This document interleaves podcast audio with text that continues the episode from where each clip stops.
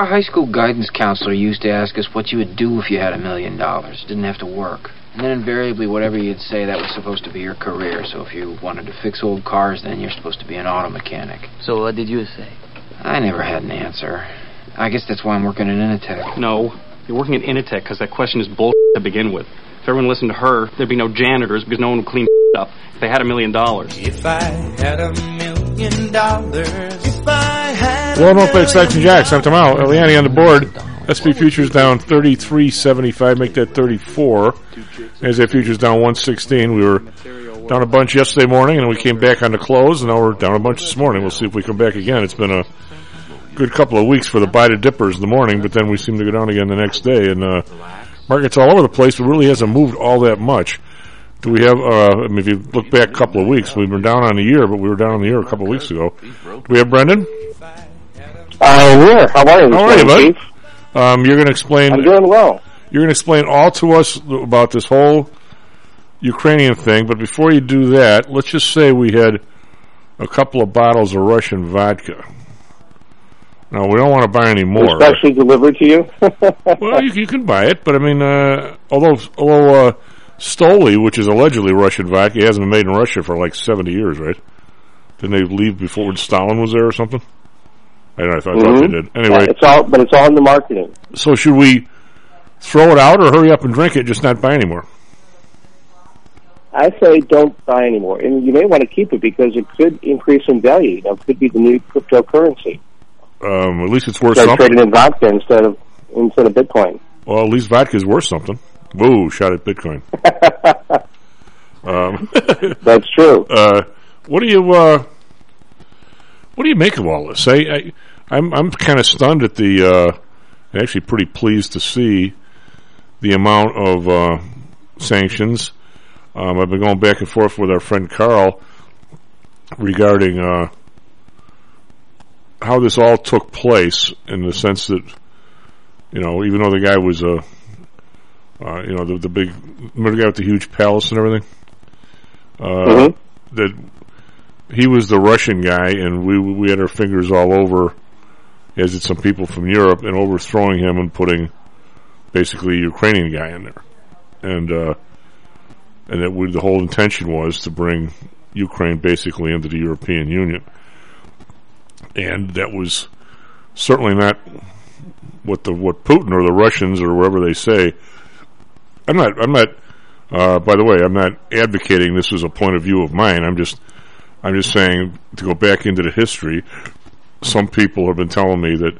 I, mean, plus, I have no idea what that means today. But the, the history of it is is that uh, the West, you know, in some people's mind, pushed a little too hard, and, and Putin reacted. That's why he had a had to, or that's why he felt he had to do the thing in the uh, Crimea a while ago because he was not about to lose his southern port, and it looked like the way Ukraine was turning that he might actually lose that.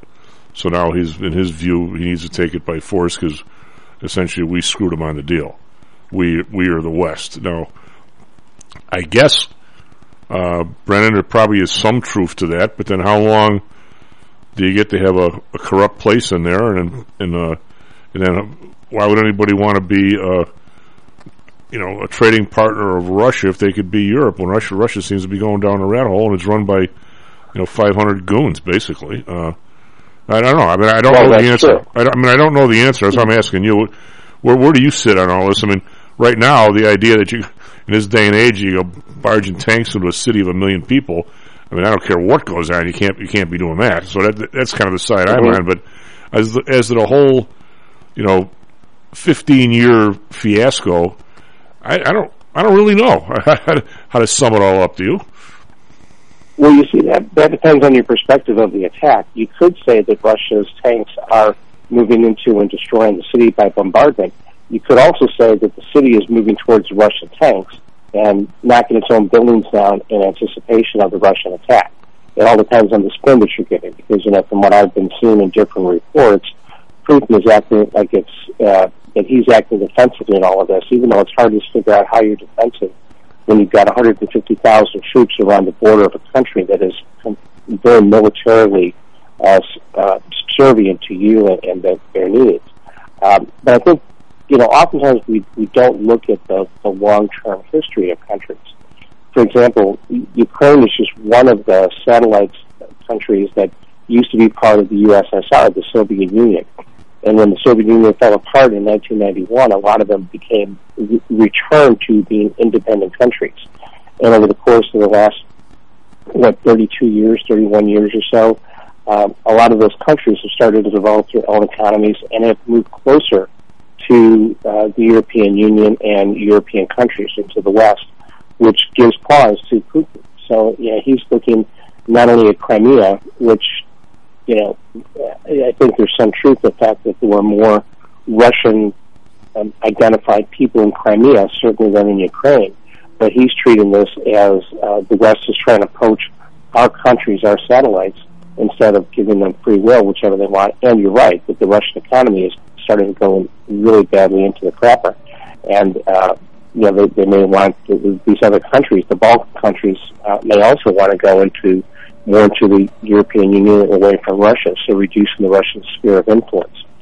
Also, from what I've read, you know, Putin is a an old KGB guy who really thinks that the worst thing that happened in Western civilization was the fall of the of the Soviet Union back in the 90s, late 80s and early 90s, and he wants to regain some of that power and prestige and be the leader of the Soviet Union, be the one who brought Russia back to its glory all of which makes for really difficult times in something like what's going on right now in the Ukraine. In Ukraine. Well, I think what they they sort of miss, and you know, well, my background is in you know economics, and uh, well, economics eventually spells power, and you can't have 500 goons have have run your place down to where your your your uh, national product is the size of Italy, and think you're going to be a star on the world stage. I mean, if they didn't have oil or gas, what would they mm-hmm. have? Nothing. Uh, you know, I, I it's at some point. Plus, he he must realize the history that there's not a whole lot of Ukrainians over the age of sixty that have any love for Russia. With, with the two fan, fan, you know, two famines that uh, how many people did Stalin kill? For God's sake, I mean, it's not like they. Yeah. But I mean, you know, the idea that there's Russian-speaking people there, all of a sudden you get to go take it. I mean, there's there's English-speaking people in Toronto. We don't get to run tanks up there and say it's ours. Right. Hey, don't mess with Toronto. I was born in Toronto, so yeah. you know you're you're they're nice there. I, I uh, actually lived there for a few months when my mother f- first got married to my stepfather. He had a job up there, and we went up there for a while before he got a job back in Chicago. And uh, Toronto is now bigger than the uh, city of Chicago, right? Mm-hmm. But, but they cheat. Now you may ask, how chief do they cheat? We we lived in a, I guess they call them a suburb uh, called Don Mills when we were uh, when we, we lived up there, and uh, and now I'm driving around. Where the hell is this Don Mills? It turns out it's like a neighborhood in Toronto now. They annexed basically all the suburbs, which obviously if Chicago did, it'd be a lot bigger than Toronto, right? Well, Chicago did. Uh, many years ago, a lot of the neighborhoods that you're talking about were independent towns of their own that were annexed. So yeah, I think a lot of metro- metropolitan areas do the same thing.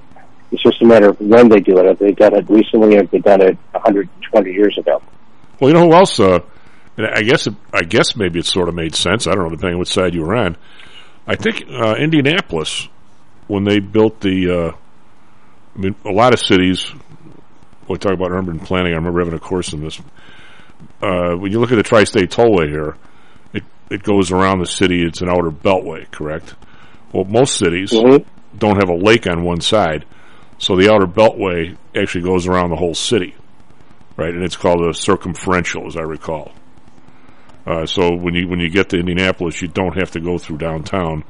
You can use the interstate to go around the place, to bypass. And I don't know if they make trucks do that or not. They use anyway. What Indianapolis did is they annexed everything out to their you know the circle the circle toll whatever you want to call it. I think a lot of places did that.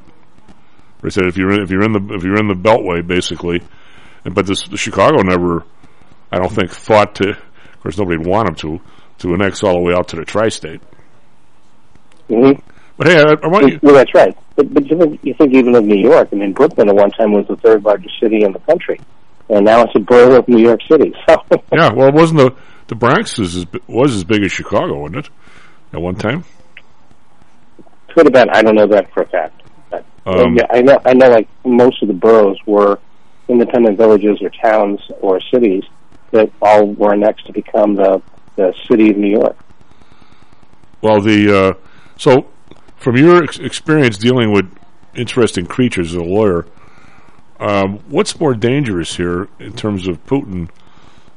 If if they continue to, I'll say struggle. I'm not saying they're losing because they got more more inf- more stuff.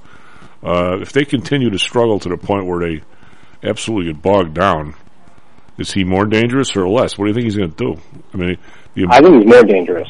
I, I, I think he's more dangerous the, the longer this goes on because I think he tried to use, uh, for one of a, a, a better analogy, a surgical precision to move in and get towns and really expect the, the Ukrainian soldiers to just roll over in much the same way that, that we saw happen in Afghanistan where the Afghan military just kind of rolled over uh, at the time of the withdrawal and didn't fight. And I think he expected the Ukrainians to do the same thing.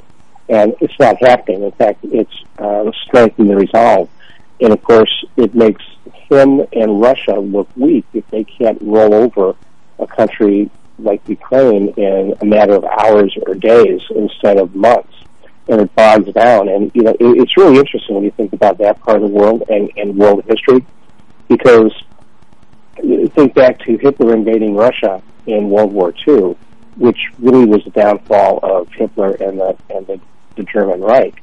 That um, they got bogged down with Russian winners, and now it's kind of interesting that in a in a Russian satellite state, Russia is having the same kind of a problem because of the entrenched nature of the of the Ukrainians. Well, the um, I'm not so sure exactly with the even with the 150,000 troops. And I, I, you know, I can't. You know, actually, you know what uh, is is, re- is really bugging me, Brendan, and, you, you know, it just just bugs me, and I think it probably bugs you too. But I'm not going to put words in your mouth. You and I are sitting here trying to dig through all the questions and come up with some of what we think might be the questions. Uh, you and I are, I think, I think too old or too smart or something to try and put ourselves into Putin's mind and say, well, this is what he's doing. I, I must, I listened all day long. I listened for 10 hours to financial TV. Every swinging moron on TV is convinced they know exactly what Putin's thinking. This is what he's going to do. And oh, by the way, this is the investment you should make. And it's like, he, he's going to do this, buy 500 shares. I mean, why, why does somebody who's never met the man, who's never met any of these people, has no idea what the guy's thinking, put themselves out there as like an expert on somebody else? I, I, I mean, Well, the time- I, I agree with you. You can't do that. I mean, we, no matter how smart I am or how smart I think I am, I can't project how I would act if I were Putin because he could have a completely contrarian uh, thought process than I do with different motives. And he, if you know, he gets more desperate or it seems like he's winning, he's going to change his tactics in a way that I can't anticipate. Well- and I think that to to What- say what- that I'm putting myself in his and this is what you need to do in response is foolish. Well, I don't. I don't I'm, I'm kind of curious. Having said all that, uh, what do you think? What do you think they expected? I mean, and this is just speculation on our part. I mean, they expect to roll through the town like like uh, Germany did in Vienna, and all the people were out there cheering. I mean, did he actually think there was? I think he did.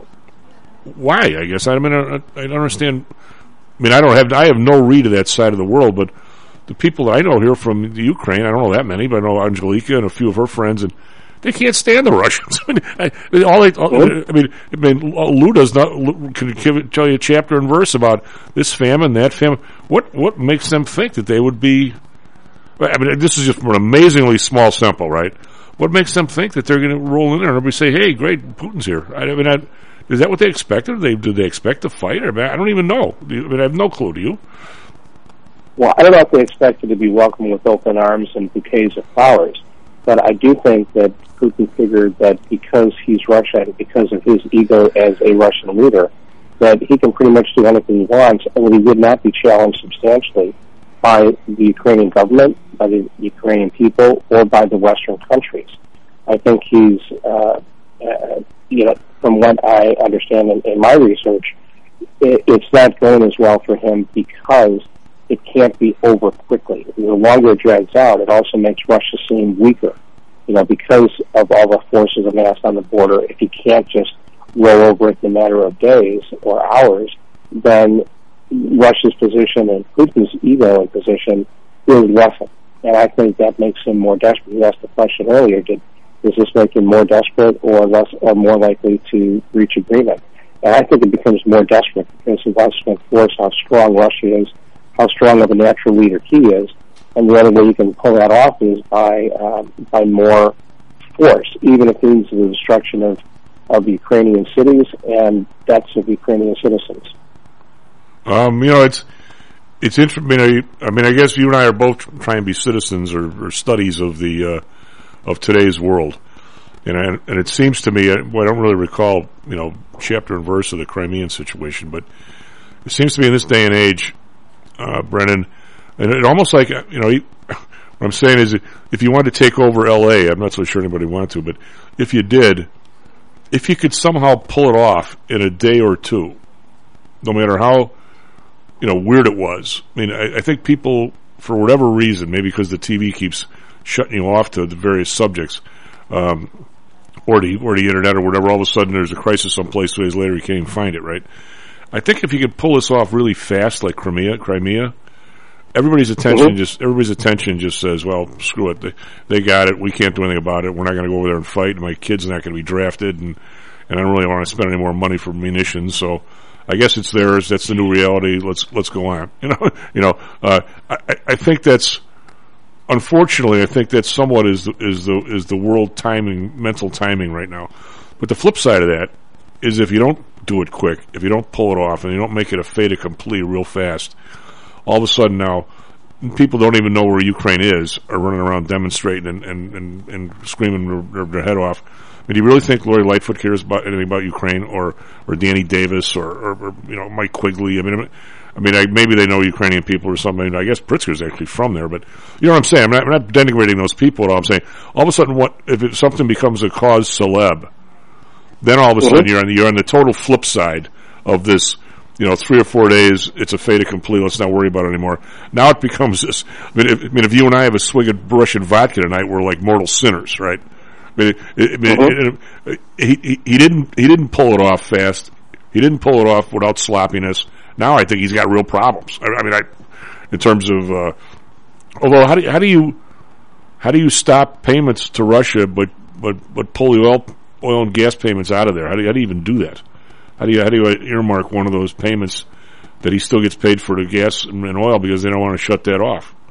That seems a little tricky, doesn't it? Well, you know, th- that I think was part of what, um, in, in, you know, I think that there might have been a long-term plan by Putin to um, have Europe dependent upon Russian oil and gas, which I think would, in his mind, meant that the West was less likely to intervene with his stake in, in Ukraine or Crimea, for that matter.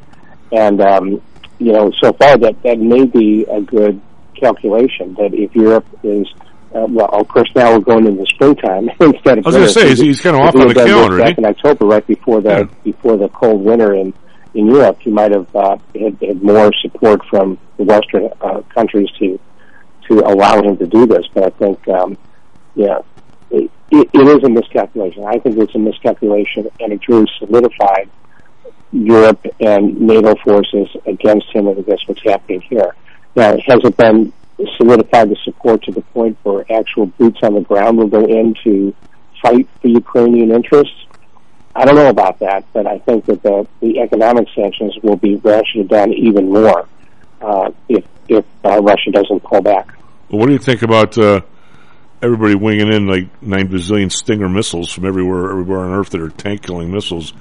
I mean, what, I mean, if if somebody flies them in, uh, even though you don't have boots on the ground, you're getting pretty close. That's true. Yeah, the, the more supplies are going in there, somebody's got to bring those supplies in. And you know that the way that uh, with the situation in Ukraine, that they're not sending Ukrainian logistics guys to uh, to France and Germany to pick up these missiles and, and, and arms and bring them back. They're going to come in from European countries, and those transporters, whether they're military or civilian supporters, are at risk. Yeah, what do you think? I mean, it's I can see this. Uh, escalating, but I also don't see. I mean, I, I don't. Do these people have any control on this guy whatsoever? Do you think? I mean, I don't. I mean, where's Lou when we need him? But I, Doesn't seem like it. well, uh, I, I mean, remember, he he's gone back and forth between the president and um, the prime minister of Russia for what thirty years now. Uh, so, yeah, he's he has been in control of Russia in in one office or another for a long period of time, and I think that he's got his guys there. He's got guys who support him, even if you. I mean, I'm I'm thinking about the, the news reports over the last couple of days where he's talking with with the, the leaders of his banking institution in Russia, and he's at this like it looks like a, a table that's 50 feet long, and these five or six guys are at one end of the table, and then 40 feet in between them and and Putin is Russia is Putin sitting at the head of the table. well, he's but Uh, he's uh, so- under his watch, and I don't. You know, I, I guess I'm going to make a somewhat of a uh, of a, a shot like the original Mayor Daley. The, the loyalty around him, the people around him, all got very rich. I mean, are, yeah, and uh, and he, he really didn't because he was more of a power guy than a, than a money guy. You know, it wasn't like he had, he had a, you know had a heavy ride buying dinner, but it, he, you know, it wasn't. He didn't have the kind of money the rest of these guys had. But he, Mhm. I just, I mean, he, this guy, they basically, I mean, Lou said it exactly last Tuesday or Thursday that the the old KGB people the, they were the only people that really knew how, you know, I'll say a, a, a capitalist economy worked, and they became the capitalists, and they got all the dough, Mhm. and and so Yeah. You know Putin is responsible for uh, these people becoming incredibly rich that basically had nothing to offer, or in a lot of ways had nothing to offer. But now, did you see the picture of the of the yachts that are scurrying to like Mozambique or someplace that don't have treaty? Boy, some of those things are unbelievable. Mhm. They're, they're bigger than yours. A couple of those. Yeah. The uh, I, I mean, I mean these guys. and even bigger than yours. Yeah. Oh, yeah, geez. uh, I, some of the pictures of these things. How much do these things cost, Brennan? How many people have to just run the damn thing? It looks like it's like it's a destroyer it's, for God's sake. incredible. And uh, anyway, so those guys now they have to be. There, there's some limit to how much they plan on giving all this up. I mean, they may owe a lot of it to him, but I don't know if they if they feel they owe him giving it up to him. I mean, you know, it's, what I, I can't imagine the dynamic behind the scenes there. And at some point, are we going to find out that you know Putin has been arrested and in jail, and then there's a new guy? I mean, that's what happened to Khrushchev, and well, they allegedly. Did you uh, ever read how they allegedly killed Stalin? I don't remember that story. I, you know, I don't know if this is true or not, but uh, for for anybody who's ever been on blood thinners, the original blood thinner is uh, is what's Coumadin, right? Mhm. And Coumadin essentially is essentially rat poison. It's but it's some dose. It, it acts as a terrific blood thinner if somebody has clots or anything like that. So if you had a family member or you had clots in your legs, I never did, but I know that. But that's that's the drug of choice, right? Well, if you put in too Mhm. much of a dose, I mean, you, you can really screw with somebody internally if they have anything. Well, they, I think they knew that, that Stalin had some kind of a, a minor leak or an aneurysm in his brain or some crap. So in his vodka, the stuff is tasteless. They poured a whole bunch of the Coumadin. And the, the guy's brain blew up when he was sleeping. I think is what Hmm. happened to him. At least that's what I read. But so he was he was actually killed, even though nobody had the balls to actually just do it, right? Because he he was he was if anything he was more vicious than Hitler. Uh, they they were on Mhm. par. I think he killed more people, didn't he? I mean, I, I think he did. I mean, he, it's- he, he was definitely more ruthless, and to to come to power in the way that he did was through ruthless activity and killing a lot of Russians. It was overshadowed by the fact that Hitler got uh, Hitler's activities in Europe and trying to take over the rest of the world. But a lot of what what Stalin did was within Russia Yeah. to the Russian people. He's killing his own people. was Power. well, I mean, Whereas Hitler went across Europe and the rest of the world. well, clearly the Jewish people were German too, so Hitler was killing his own Yes. people. But I mean, I, I mean, I don't think. Well, I make excuses, many, but but Hitler never like starved a province like like like Mhm. Stalin did. I mean, how many people died in Ukraine in the famine? I Mhm. mean, it, it's, it's been an, an incredible history of it, and you really wonder how this is going to shake out. And I, if all of a sudden you find out all these guys are bogged down, what's he going to do? I, I don't, I don't know that he has the the ego or the mentality to just say, okay, this didn't work out so well. We're coming back and we're going to sue for peace. I, I don't know. has this has an attendance. I don't see him doing. I, I don't see him doing that, given the history that he has in power, and uh, you know, just from a face-saving standpoint, I don't think he did. I think I think he'll become more ruthless. He'll use the superior military force that he has to overrun Ukraine and kill Zelensky and his government, kill or imprison Zelensky and the government, and uh, try to say it's the will of the people to overturn that government. Well, the rest of the world seems to be stiffening. Do You think they're going to allow that? I don't know because, yeah, I think conceptually they don't want to see Russia do this, but how willing are they to put their own eyes and resources available with other issues that are facing the other countries? You know, whether it's the oil and gas supply in Europe, whether it's Biden facing inflation and other problems here at home with the elections coming up. I don't know how the resolve is, and, and I think that's part of Putin's calculation that he can still pull this off in a way, no matter how ruthless he is, because other people in other countries will start returning to their daily problems in their own lives instead of focusing on Ukraine. Well, that's what we were talking about earlier. I mean, it, reach, it, it can reach a point where it becomes such a thing it won't leave. Mhm. I mean, the, Right. you know, today's mentality to me focuses both ways. Ninety-five percent of the time, you just Mhm. forget about it and go on. The other five percent, it seems like it'll last forever. I mean, you can have well, you know, just go back to what it was like in this country in the late 60s in Vietnam. There was a minor conflict, Yeah. and then it became newsworthy and was in the news every day, and finally most of the country turned against Vietnam. well, Vietnam War. what I'm saying, uh, yeah, and even I probably shouldn't get down this road, but you know, we have 90 murders a month here in Chicago, and all of a sudden, one of them becomes the one everybody focuses on. You forget the other 89. Right. You don't want to be Mhm. you don't want to be the one, and I think he's in danger now of, of catch of being the one. And the Chinese are probably looking all over this thing, wondering, saying, if this is the world's reaction here, maybe we should lay off Taiwan or not lay off. Or I mean, there, there's, you think there's enough moving pieces in this? hmm Well, there's another piece that you haven't mentioned yet, and that's the reaction of uh, North Korea with, with their ballistic missiles. And you know, in the last couple of months, uh, Kim has, has sent off a couple of ballistic missile tests. So what's he going to do in, in the near future when the world is distracted in Ukraine, perhaps with Taiwan, and you know, leaving him uh, uh, untouched and unobserved for a while to most people? And he's like the bad kid on the block. Whenever when he's not watching, he pulls some pulls some crap. Mhm. Yeah. Anyway, we'll have you back in a minute. SP futures up 25. I'm sorry, down 25. NASDAQ futures down 85. Come back, Mr. Joel and Cannon. How much confidence do you have that your investments will make you wealthy? Do you truly know the odds? Welcome to Luckbox, the control freak's guide to life, money, and probability. Luckbox shows you how to gauge the likelihood of success before you commit to an investment or any other decision. And Luckbox is free for one year at luckboxmagazine.com slash jocks. Each new issue dives deep into the current investing climate, separates the signal from the noise with relevant trade ideas, and equips you with cutting-edge tactics you don't already know. Luckbox is the essential magazine for proactive investors who are hell-bent on pursuing life, luxury, and happiness through sports, fitness, travel, food, spirits, music, and a whole lot more. Smart investors don't bet on possibilities, they play the probabilities. Luckbox is $7.99 on newsstands, but you can subscribe for 10 free digital issues at luckboxmagazine.com slash jocks. Don't rely on luck.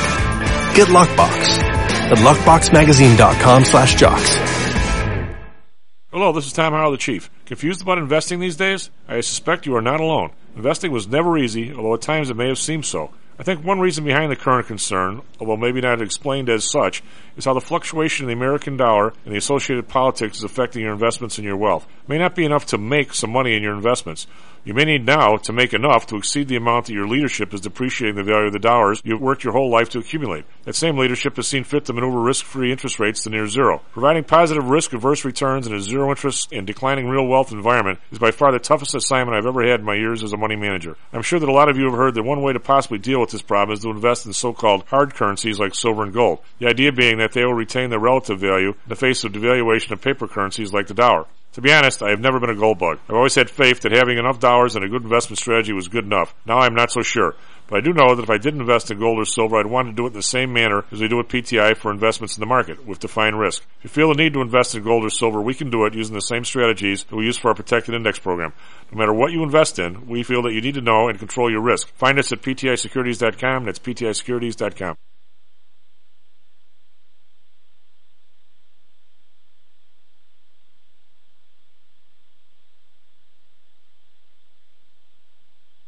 Is your business being challenged by the complexities surrounding healthcare reform or other matters related to human resources management? If so, then Cognos HR can help.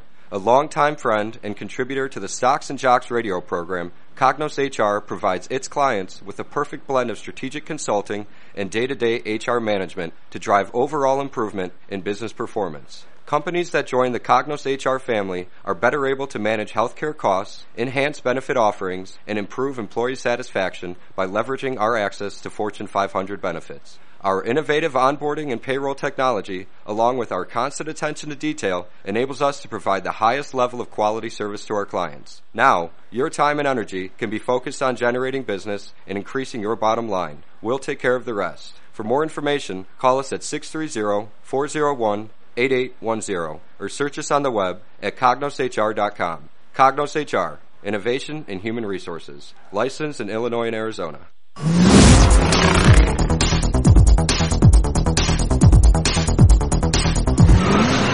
World North Base, Dr. Jackson. I'm Tom She's Eliani on the board. SP futures down 26. as NASDAQ futures down 87. So we've come back some. Dow futures are down around 200. Uh, individual stocks in the Dow causing that. Um, we've got American Express down 250. We've got uh, Home Depot down 283. Home Depot's been getting whacked a bit lately. Uh, we've got a Microsoft down 184.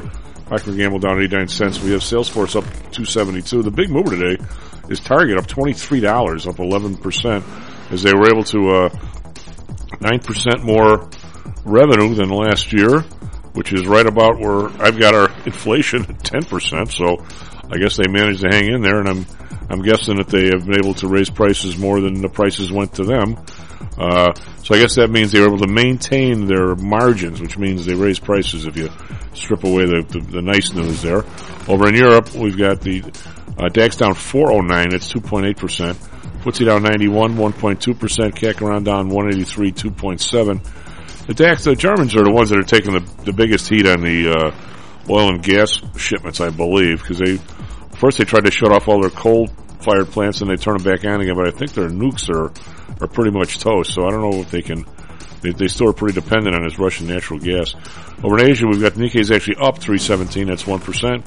Shanghai up 26.8 percent. Hang Seng up 48.2 percent. Um, so two different points of view of the conflict, I guess. Uh, bonds down nine basis points to one 10 year rate, down one nine basis points to 1.73. His bonds are screaming up here. Uh, Bund down uh, 16, back to almost zero again. Actually, they are. They're minus 0.01. I, boy, I didn't think we'd see that. Japan uh, is down one basis point to uh, positive 0.16. It's uh, amazing moves in the bonds here. Oil up four bucks, hundred dollars and twenty eight cents. This is West Texas. Brent's up five thirty eight and one hundred three thirty five. Natural gas up eleven cents, four fifty one. RBOB up eleven cents, three oh four. We've got gold up twenty-three dollars to nineteen twenty-four. Silver up thirty-five cents to twenty-four seventy-two. Big moves here. Copper up eight cents, four fifty-three, and we've got crypto is up twenty-six hundred, back up to forty-four thousand. It's it's up thirteen percent, so a huge move in Bitcoin. Crazy stuff here this morning. Oh, Leanne, what do you have for us? Traffic, weather, sports. Good morning, Chief. Good morning, everyone. Currently 6:37 a.m. on March 1st. Let's start with sports. In the NBA, Bulls lose to Heat 99 to 112, and the Suns will be playing later this week. So look forward to that. In college basketball, Arizona plays USC tonight, and UIC will be playing Milwaukee Panthers tonight as well. Weather this morning, partly cloudy, 44 with a high of 46 and a low of 32 in Chicago, and in Phoenix, sunny, 50 with a high of 85 and a low of 50 degrees. So they're sitting nice and pretty. Traffic this morning, eastbound on 290 between Highway 45 and Cicero. There's an accident on 294 at County Line Road, so expect some traffic later this morning. More traffic eastbound on I-90 between Lee and Lawrence. Traffic eastbound on 94 between West Division and South Union. Intermittent traffic westbound on 94 between 130th and Marquette. And then that picks up again between 35th and Ontario. and traffic northbound on 55 between Route 171 and Kedzie. That's all I have for you, Chief. So, uh, 85 degrees, but if you're out there, you're going to be sitting in a spring training facility watching grass grow Boo. with no teams. Do we have Joel? Joel, how are you, buddy? I'm doing okay, Chief. How you doing? I'm doing all right. Are you, are you, uh, you got your, your bat phone to Putin and, uh, figuring out what's going on in the world? And, and are you getting your yacht, uh, to a safe place before it's confiscated?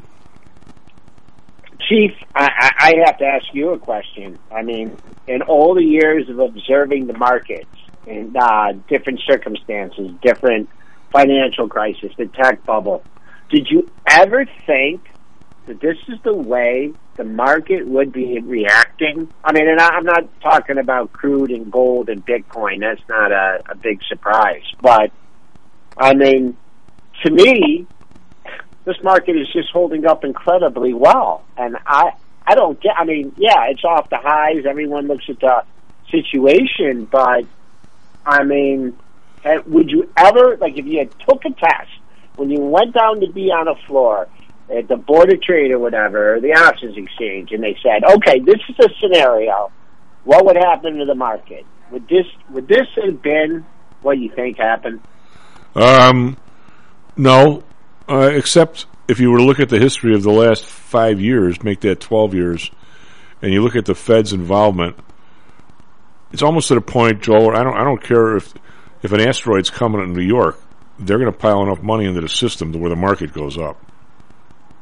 And I, I think this, what's counteracting the whole fiasco in Ukraine and all the danger there and all the stuff, what's counteracting it is the, the guys in the know are thinking that the Fed's going to back off on any sort of rate increase. And you look at what's happening to these bonds are screaming and this 10 year rate. We're back negative in Europe. You know, so the, I, I think that it, it's continual. These guys are, are buying up a bunch of paper and inflation. I, one thing I've, I've never, I, I would say, I'll change your question a little bit. You, you would never get me to believe that there would be 10% inflation and the, the rate on a bank savings would be half of 1% of that.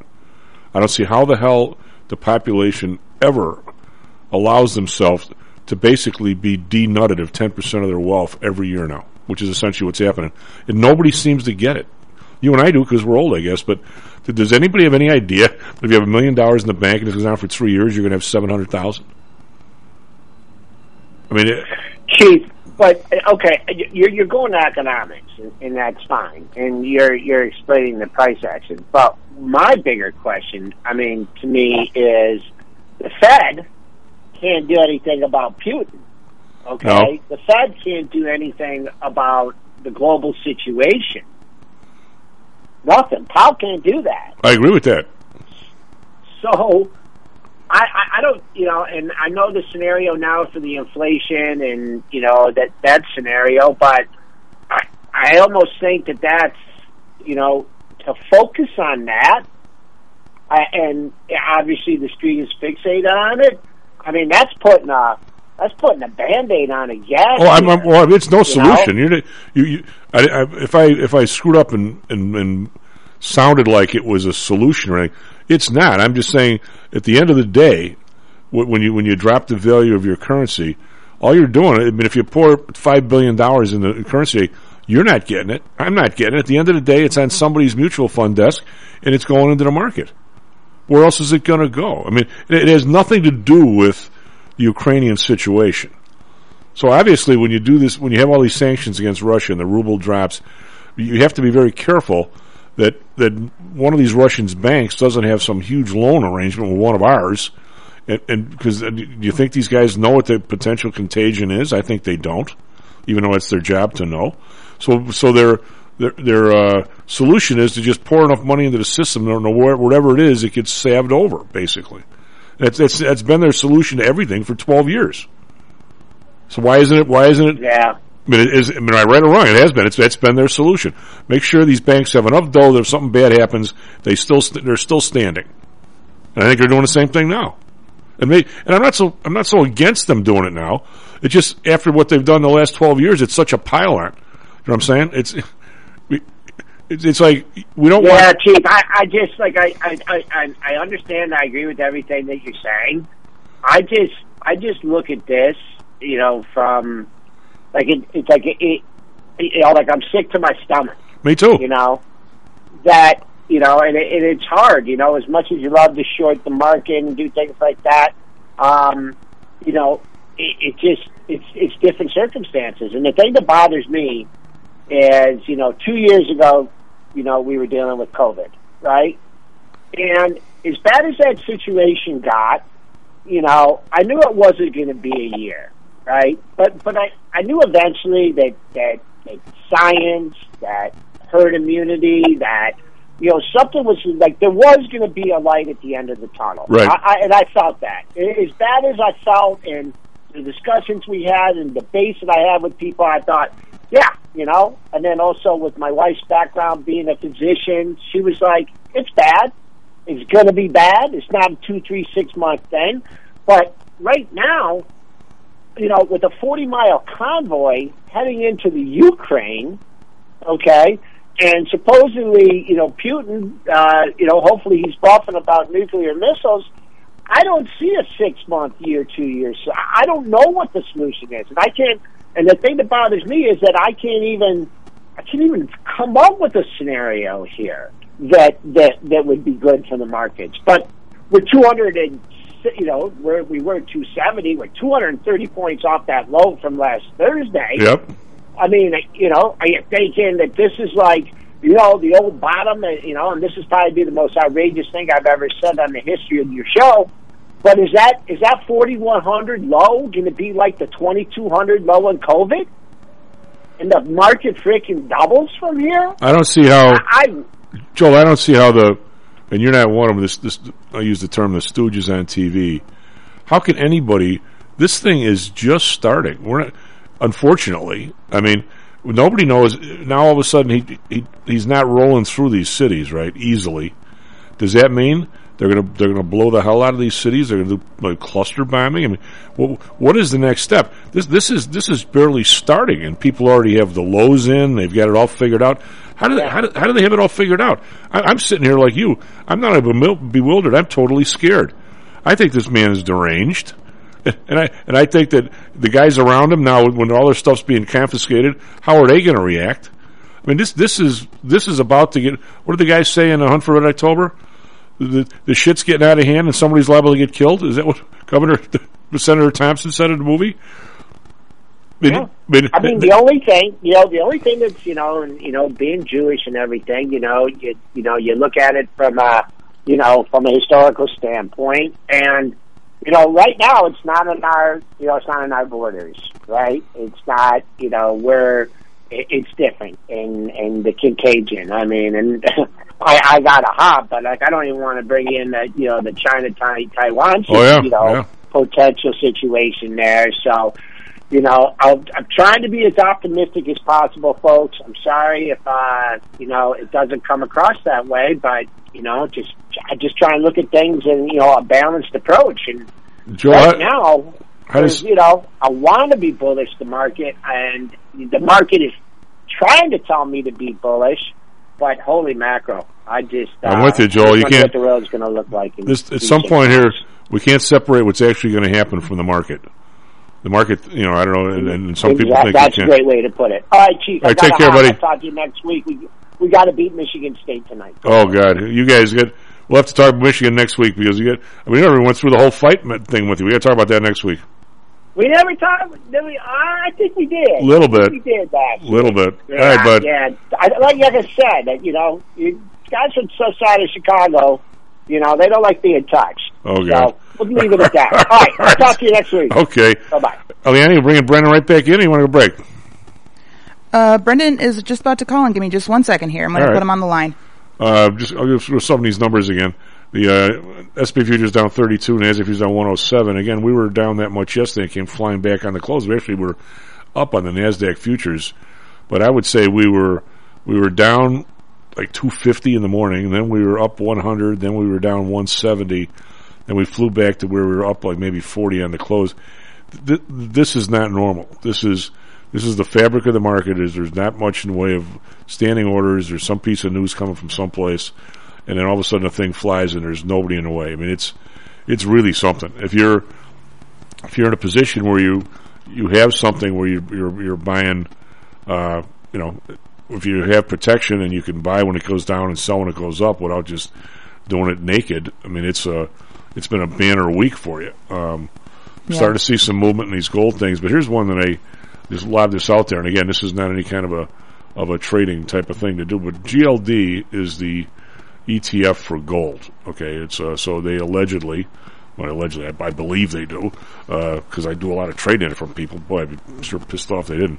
They essentially have gold behind the GDX. It's not a futures ETF like some of the oil stuff and some of the other ones. They actually have for every uh, GDX, they actually have gold in a vault someplace. At least that's not GDX, GLD. Uh, so that's the ETF for uh, gold, and it's trading one seventy nine twenty eight. Mm. Gold, Chief, by the way, uh, we have Brendan back on the Okay. line. Uh, Brendan, I'm just doing a real quick uh, explanation of this uh, gold versus gold miners thing, and I want to talk to you a little bit more about this uh, this inflation stuff, uh, which I talk about all the time because it is the gorilla in the room in my mind. And with GLD, the last time it was like a 179, which is pretty high, which means because gold's over 1900 this morning. The GDX was was pushing like 42, and now it's 34. So somehow, Brendan, um, either people think that this is uh, either um, a lot of the gold miners have hedged themselves out of ways, which is very possible. That's always was always tricky trading. Before there was a gold miners index, you traded when I was on the floor. You traded Barrick Gold, or you traded someplace like that. But it was always kind of difficult to figure out how much gold ran up or down, how much the company had already uh, hedged. So if, if your gold runs up, but you've already sold all your futures against your future production, it doesn't really help you out much. So it's interesting. E- either the market feels or people feel that these guys have all hedged and they, shouldn't run up that much, or they're going to, the uh, gold price going up is a, a short term phenomenon or whatever. But clearly, uh, I mean, I'm staying long the GDX because I, I think that's, that gap's going to fill a little bit. Now, maybe the gap will fill by gold going down. It's possible. But it's a relationship that's a little weird. Um, silver, again, keeps running up to this 23 number, can't seem to go through it because everybody once it gets to a spot like that, it's you know it's a uh, it's a sell. But um, Brendan, what do what do you make of the fact that I mean all the Ukraine stuff aside, what do you make of the fact that that uh, you know you you and I talked God when you first came on the show, I'd, I'd give kind of the smart ass remark that one of the things that the government wants to do is they want to inflate the economy because you want to give people money back five years from now that's worth a lot less than the money in the first place when you borrowed it from them. And it, you know, it seems like such a trite thing. God, is it is it coming home to Papa here or what? I mean, this year. I'm not talking about the 30 year because people can tell me inflation's going back down and all other kind of stuff. they could very well be right, Brendan, but or the 10 year or the 5 year. But I think you and I and everybody listening knows that this year inflation is at least 10%. You know, you might argue Mhm. with me that it's 9, or I could argue with you that it's 12, but it's it's in there somewhere, right? Explain to me why anybody would lend money to somebody for a year and get 0.5% back. How the hell does the market put up with that? Um, well, you know, I, think, as you know, it's very layered and complex, and you know the levers move in a way that if you change one thing, it it can have an effect that's unexpected unex- and unintended. Um, but the basic premise of lending money on a short-term basis means you're going to lose money. You're effectively not only lending, but you're giving a portion of that to your borrower, and that's not sustainable for a long period of time. I agree with you completely and that's it does seem like we're there now when you look at um, you know not all of the inflationary levels have have been put in place. For example, I mean the, the simplest one is you know you think about you, put money in the bank right now, and with everything costing more, you're not going to return on your investment if you put it in a savings account. Um, it, it, very simplistic idea, but you're right. You're actually losing money by uh, by not spending and buying things right now. Well, I mean, I one of the simplest identities or, or, or formulas in all of economics is your interest rate, your nominal interest rate, is supposed to be equal to the real rate of interest, is what You know, you actually charge somebody for using your money. Okay, and the other is, what do you expect the, money you give the person or lend them to be worth a year from now? And if it's going to be worth 10% Mhm. less, you want the 10% plus something for loaning them the dough. So say two or three, right? You want 13, and right now you're getting buckets. And I, I don't see how you can have an Mhm. entire economic system, you know, w- with the cornerstone of it is a horrible trade. I mean, why, why does the Mhm. government get to drain? And I, I don't. We have an awful lot of smart people that are on these these national TVs. How how does it not? Why doesn't everybody realize that the government? I mean, literally. I mean, I'm going to say, uh, Brendan's got a million bucks. Now, where you have it, if it's a bank, I don't know where the hell you got it. None of my business. Uh, I'm like the duck, duck, go. It's none of my business. But if you have it in a bank, I, I, I, know that you know that if this thing stays like this for five years, at the end of five years, your million dollars is worth five hundred thousand. Why, Mhm. why, why is, why is the rest of society putting up with that? I don't have a good answer as to why they're putting up with that. I think part of it is that the belief that everything is transitory, that it will somehow turn around and work in our benefit. I also think that, you know, when we're looking at, um, at either the talking heads on, on TV or in the government, that we're all looking for simple answers. We're all looking for something that says this is the definitive answer and this is both short term and long term and so many other things impact that that that's not true. But when we're not willing to uh, have either patience or a better understanding and see what the long term and short term consequences are, um, which further complicates it. In other words, um, you know, it, we can't solve next year's problem today in, in the economic world. Um, it, and it also means that when we're listening to the government entities and we're listening to the, the pundits on TV, um, we're not thoroughly examining it because not enough time to comprehend and examine all the different factors and what moving one thing up or down has with the rest of the economic uh, discussion. Well, I, you you wonder between, you know, and, I, and you and I could probably have a, we have some some contributors to the show that uh, are you know, and I have people that I care about that are all into this, you know, this this part of the media you can listen to and this part you can't, and this other all this other, you know, Mhm. and, you know, I don't know about that, but I mean, I I do think that somehow or another, the idea that your 24 hour news shows aren't exactly news. I mean, they're they're they're mm-hmm. constant they're constant pushing one way or the other. Even the the financial shows. I don't think that. Not that I would want to. No, I don't think they would ever invite me on CNBC to say what I just said about how you're getting screwed for ten percent of your money. Somehow, I I agree. Somehow or another, between the the the the government having a piece of it, you want to get you know Jerome Powell on there as an interview. Somehow you want the Citigroup people. You don't want you know this information somehow or another in this in this great world where everybody thinks they can get every piece of information in two seconds called the internet. I think we- we're almost we're, we're almost more filtered than we ever were.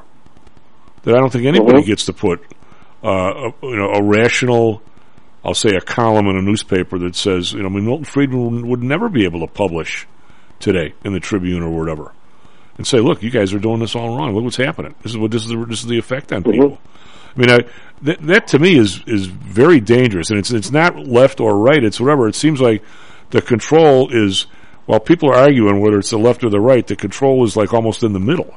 These things you can't talk about. I notice. Well, the other thing is uh, our reluctance as as a whole society to listen for the nuance and listen to other arguments. So, you know, I think about brainstorming sessions. Um, you know, for example, what's discussed in, uh, in within the Fed meetings? What are the the board of governors really talking about? Who has contrarian view? And if a contrarian view is expressed, uh, does that become front page news as far as you know, challenging or argumentative, or is it just for the purpose of discussion? You know, playing the devil's advocate, playing things out. And I think that there's a reluctance, or, or more like a gotcha, that that we seek in the in the media right now, of, all levels, left, right, center, that you can't even uh, anticipate or can't even open the door for an opposing view, even for purposes of discussion. Well, what do you, uh, as my counselor, we only have a couple minutes, because you know I, uh, I value your opinion very much. I, me personally, uh, when I was, you know, just a, a young guy in school learning all this stuff, I was pretty fascinated by it. And in, and in other jobs, you know, before I became a trader, I just was interested in it, you know, and kept studying it and all kinds of things. But now that I've become a trader and I'm getting old and grumpy, uh, every single one of these, I, I don't view it as a as a as a ivory tower or University of Chicago guy anymore. Not that I ever was an ivory tower guy, but I don't view it at that. Every single one of these moves, Brendan, there's huge winners and losers, and Mhm. and, and it's and it's and more so than I think about this more than you do. Every time one of these guys something does something like this, there's a winner and a loser, and the losers always seem to be the same people, and the winners always seem to be the same people. And I'm really getting I'm getting amazingly tired of it. I mean, we almost have our own Putins here, but they act the same way when it comes to money, but not as crazy, you know. I uh, so I'm at, now we have these cri- these external crises in the middle and on top of really an internal crisis that we're sort of not ready for. I mean, we're broke. What do you what do you what do you think? I mean, I'm I'm really afraid of an irrational Putin. I mean, if all of a sudden everything's going wrong for him, I don't know if his people don't get him the hell out of there. I, I mean, everybody worried, everybody worried about Trump being irrational in the, in the White House. This guy's worse. I agree. Yeah, I, I agree completely. And I, and from what I've read over the last 20 years, he has gotten rid of any opposition forces. And by opposition, I mean those who have contrarian views uh, and don't support Putin's views on the world and on the Russian economy.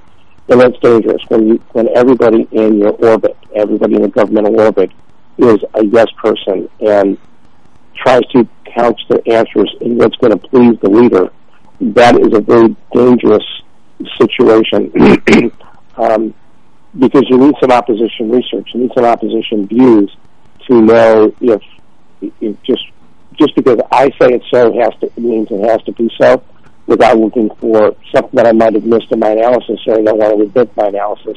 And I think that breeds more desperation, and I think that's the point where we're at right now with Russia and Putin in Ukraine and perhaps other parts of the world in the old Russian Soviet orbit. Well, Brendan, this is Chicago. This, the same guy you stick with because he got you the yacht might not be the same guy you stick with if, his, if you got your yacht confiscated. That's right.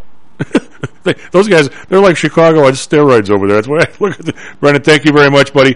SP Futures down 33, NASDAQ Futures down 114. Be right back, Mr. Jeff Joseph.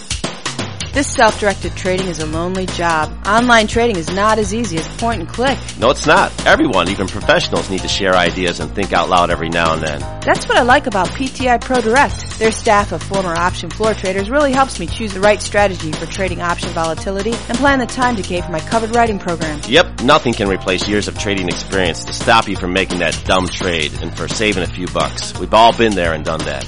yeah, I have access to all that great trading advice and experience for just a penny a share for stocks, one dollar for equity options, and one dollar minimum a trade. Our clients at PTI Pro Direct can call when they need a little help on a trade or just to talk about the market in general. We trade every day. We love this stuff. That's what I like most about PTI Pro Direct. Cheap prices, along with great advice from real floor traders. It's the best of both worlds. Tell your friends. That's PTIProdirect.com, PTIProdirect.com. Are you one of the millions of people who suffer with pain? Do you wake up in the morning with stiffness in the lower back or neck? Why are you using medication to cover up the symptoms without treating the actual cause? Painkillers, muscle relaxants, and anti-inflammatories are not the answer. At ChiroMed, physicians are trained to detect the cause of your symptoms and to correct the underlying problem. If you're ready to listen to common sense and do what it takes to make changes in your body that can affect your health for the rest of your life, give ChiroMed a call and set up a complimentary consultation. They are located in Orland Park and can be reached at 708-403-2727. 20,000 patients over 22 years have been treated at ChiroMed and over 90% of them have had positive results without medication or expensive surgery. Isn't it time you did something good for your body too? Give ChiroMed a call. 708-403-2727. That's 708-403-2727. Let's get you pain-free and living again. Hear ye, hear ye! The Homer Broadcasting System is on the air! Stocks, jocks, Stocks and jocks. stocks and You are out of control! Right Here, right now, right here, right now, right now.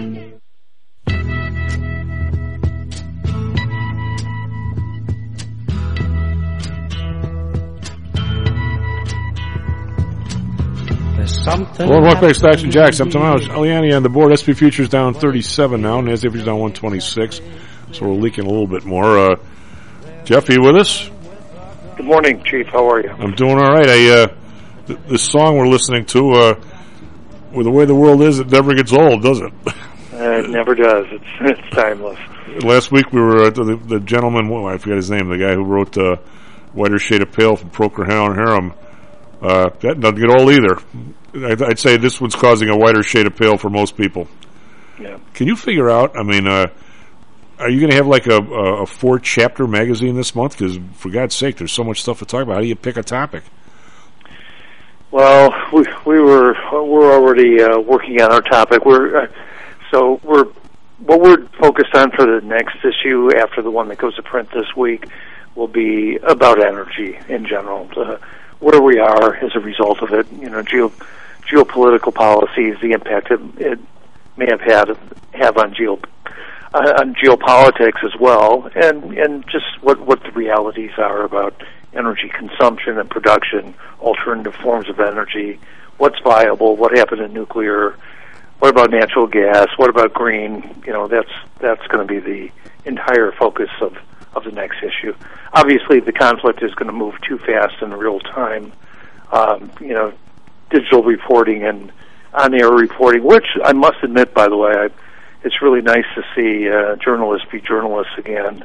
You know, CNN and Fox that both have uh, people on the ground there that are doing a really good job of uh, you know bringing that news back to American citizens. So uh, nice to see that kind of reporting, a little less opinion and a little bit more facts. Although I guess uh, opinion's been seeping through some of that reporting.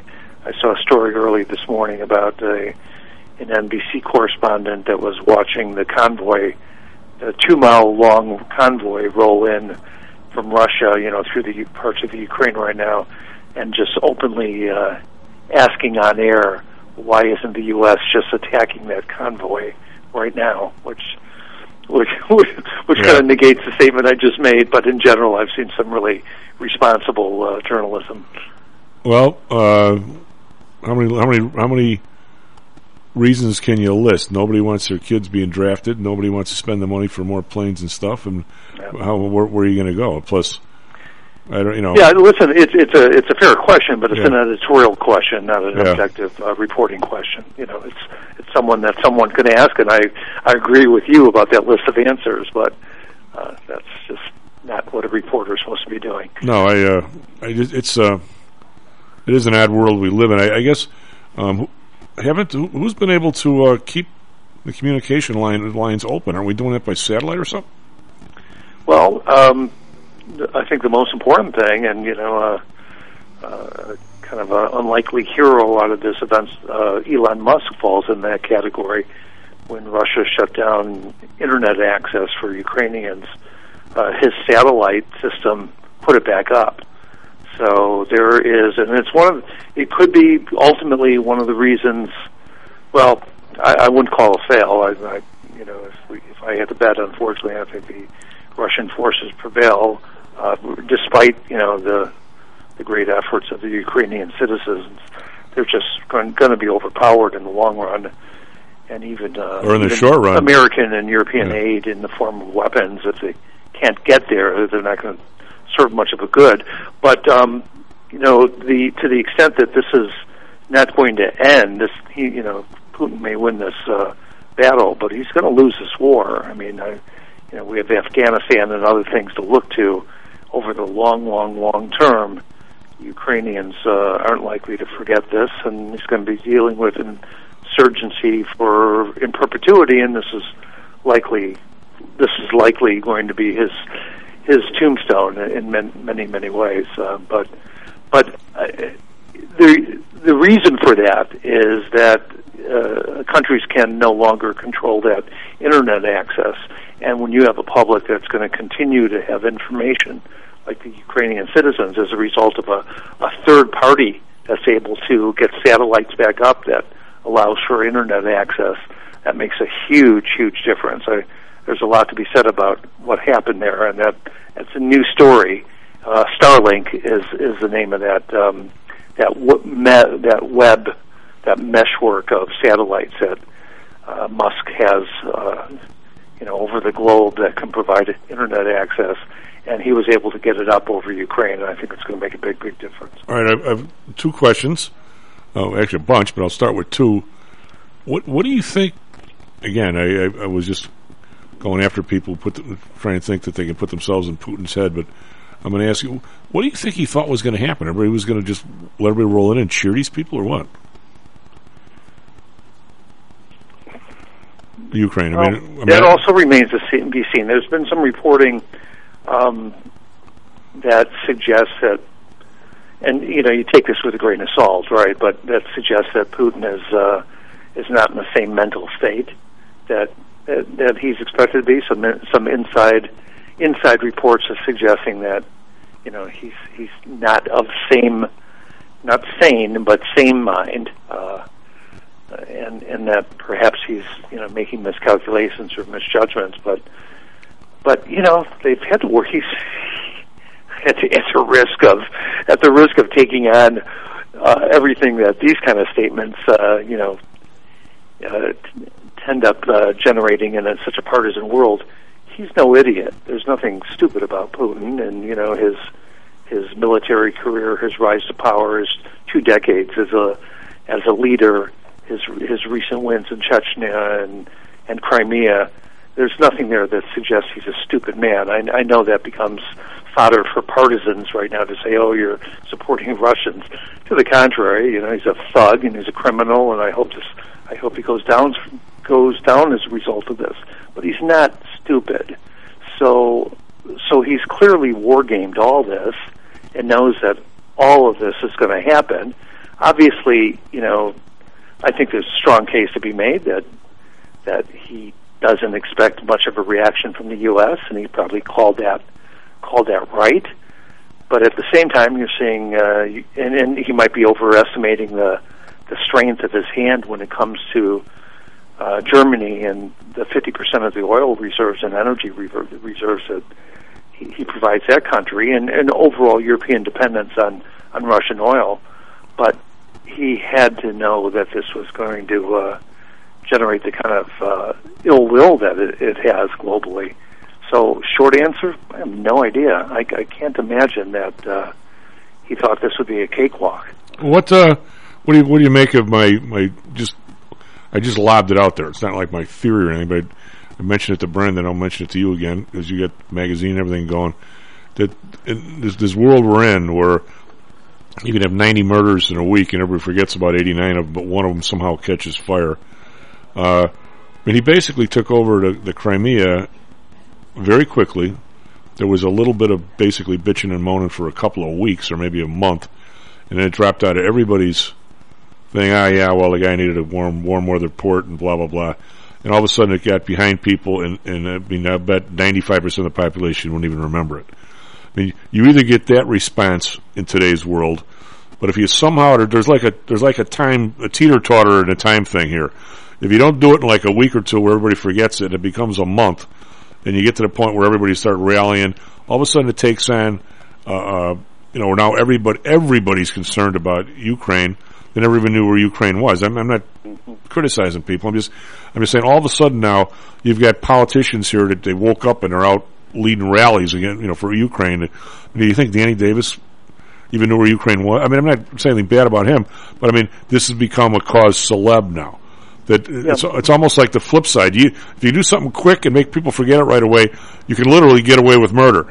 But if all of a sudden you don't, and it starts getting out there, and everybody jumps on the bandwagon, all of a sudden now he, he he's got he's got a firestorm that I don't think he ever expected to have. I you know I have not, in his mind, but I thought he I think he thought this was going to be a a two week deal, and, uh, and it would be just like the Crimea. Who, who cares about these people? Yeah, Half of them are- it, it baffles his mind as to uh, his miscalculation, considering considering his past.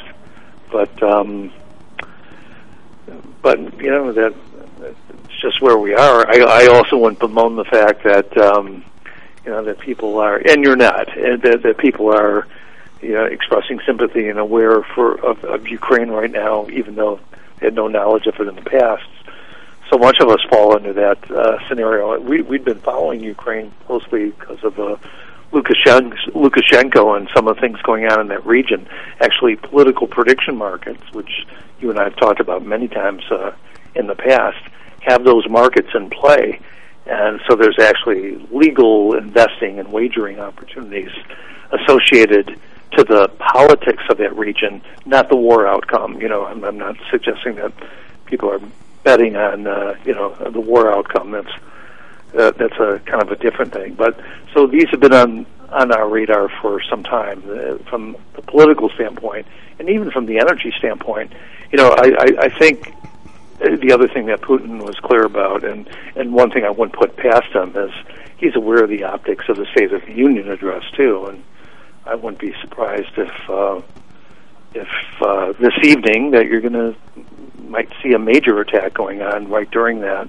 I think he's uh, he's so politically aware that um, I, I just I just won't put that past him. Well, the, the Biden administration is really aware of the optics of the State of the Union address too. You notice how they kind of miraculously, by fiat, you know, uh, just kind of eliminated the masks. Uh, that was Pelosi's Yeah. rule. It was in place. It was all the way up to yesterday. They quietly took that out. You know, there were going to be only 25 reps in the hall in the rotunda for the address, 25 reps from both parties, and all required to wear masks.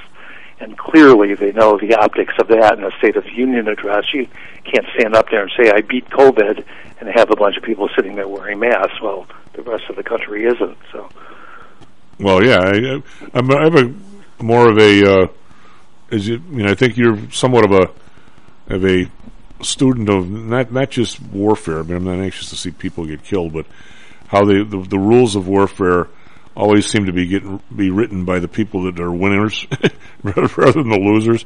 Uh, these satellite things you're talking about now. If if Russia is going in and trying to take out communication centers on the ground, I'm not saying they should. Matter of fact, I wish they'd go home. Uh, are the satellites fair game? They can get those if they want. yeah. Why, why, why, They- why would they leave a satellite up there? Well, I, I can't imagine they would. Um, you know, so that, that's another question. In fact, the the Atlantic, I, I think, for the the best look at this issue right now, the Atlantic just put out a great piece um, uh, a couple days ago saying that the U- the Ukraine war is testing the myths of Elon Musk, and it's speaking to, you know, how much the satellites are really going to help in Ukraine.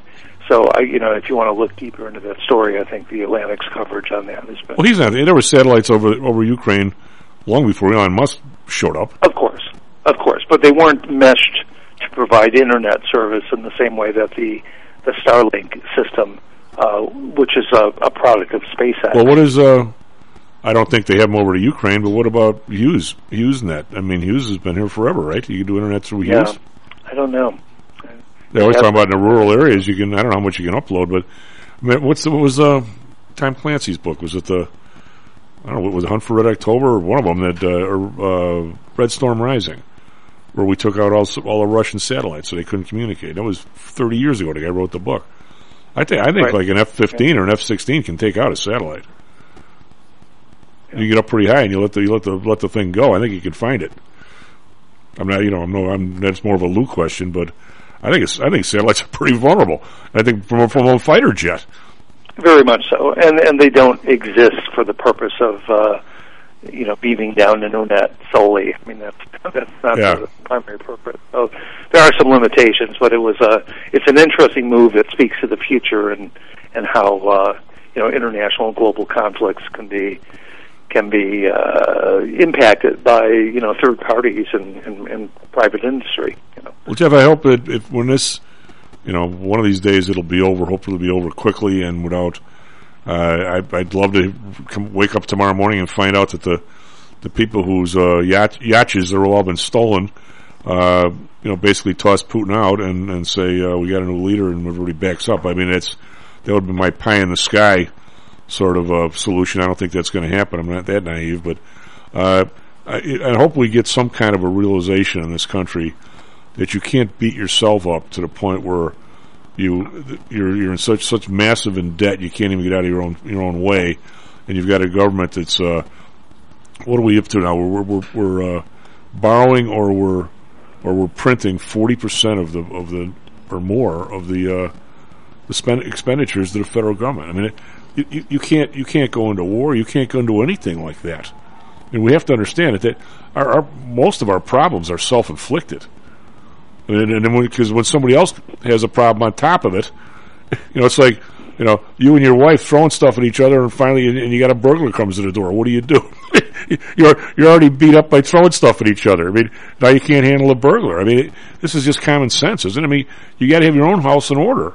Well, narrowly, that um, I mean, of course, that's gen- generally true, and then narrowly, that question is going to be closely applied to uh, U.S. energy policy and, and global energy policy. I think in recent days, you've seen Germany, which is you know clearly among the industrialized uh, nations, as it's the greenest in the world.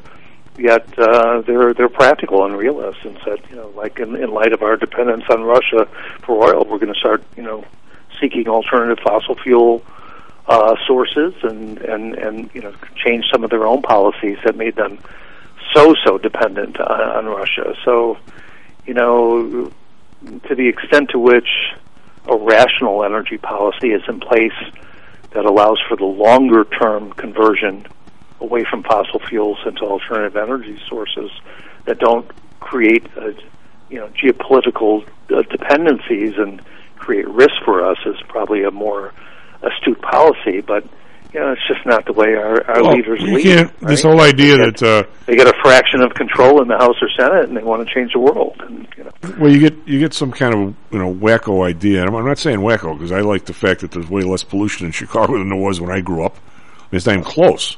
True. Uh, That's right. I mean, uh, but the you know I, I read well two things. One is this economic, this thing that the United Nations came out with uh, you know we're choking ourselves. Well, uh, who's the we? I mean, you got a mouse in your pocket.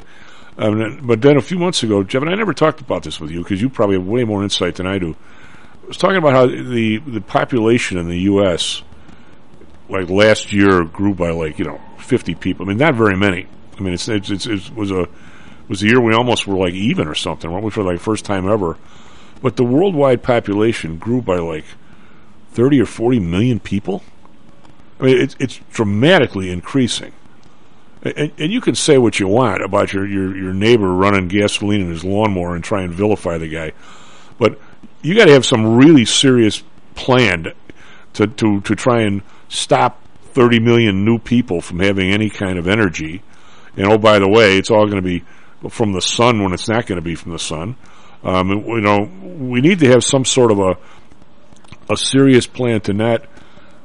We're, we're not going to get rid of fossil fuel right away, so we'll get that off the table, especially in these areas. So, so what if if we knock off one coal plant in Chicago? It it helps dramatically if you live in Chinatown, where the, where the whole where the coal plant was. Well, there's 15 more one up in one up in uh, in India in the same time it took to take this one down. I mean, in Illinois, we're we, we can't wait to knock them down. Yet we're we're exporting more Illinois coal than what we ever have. Right? Illinois coal is the dirtiest on earth.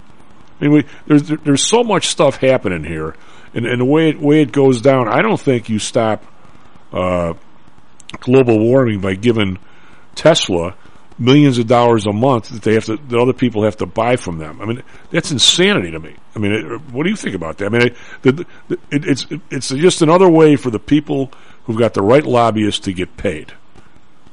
You know, if we really cared about global warming, we'd find a way to get Zion working again, wouldn't we?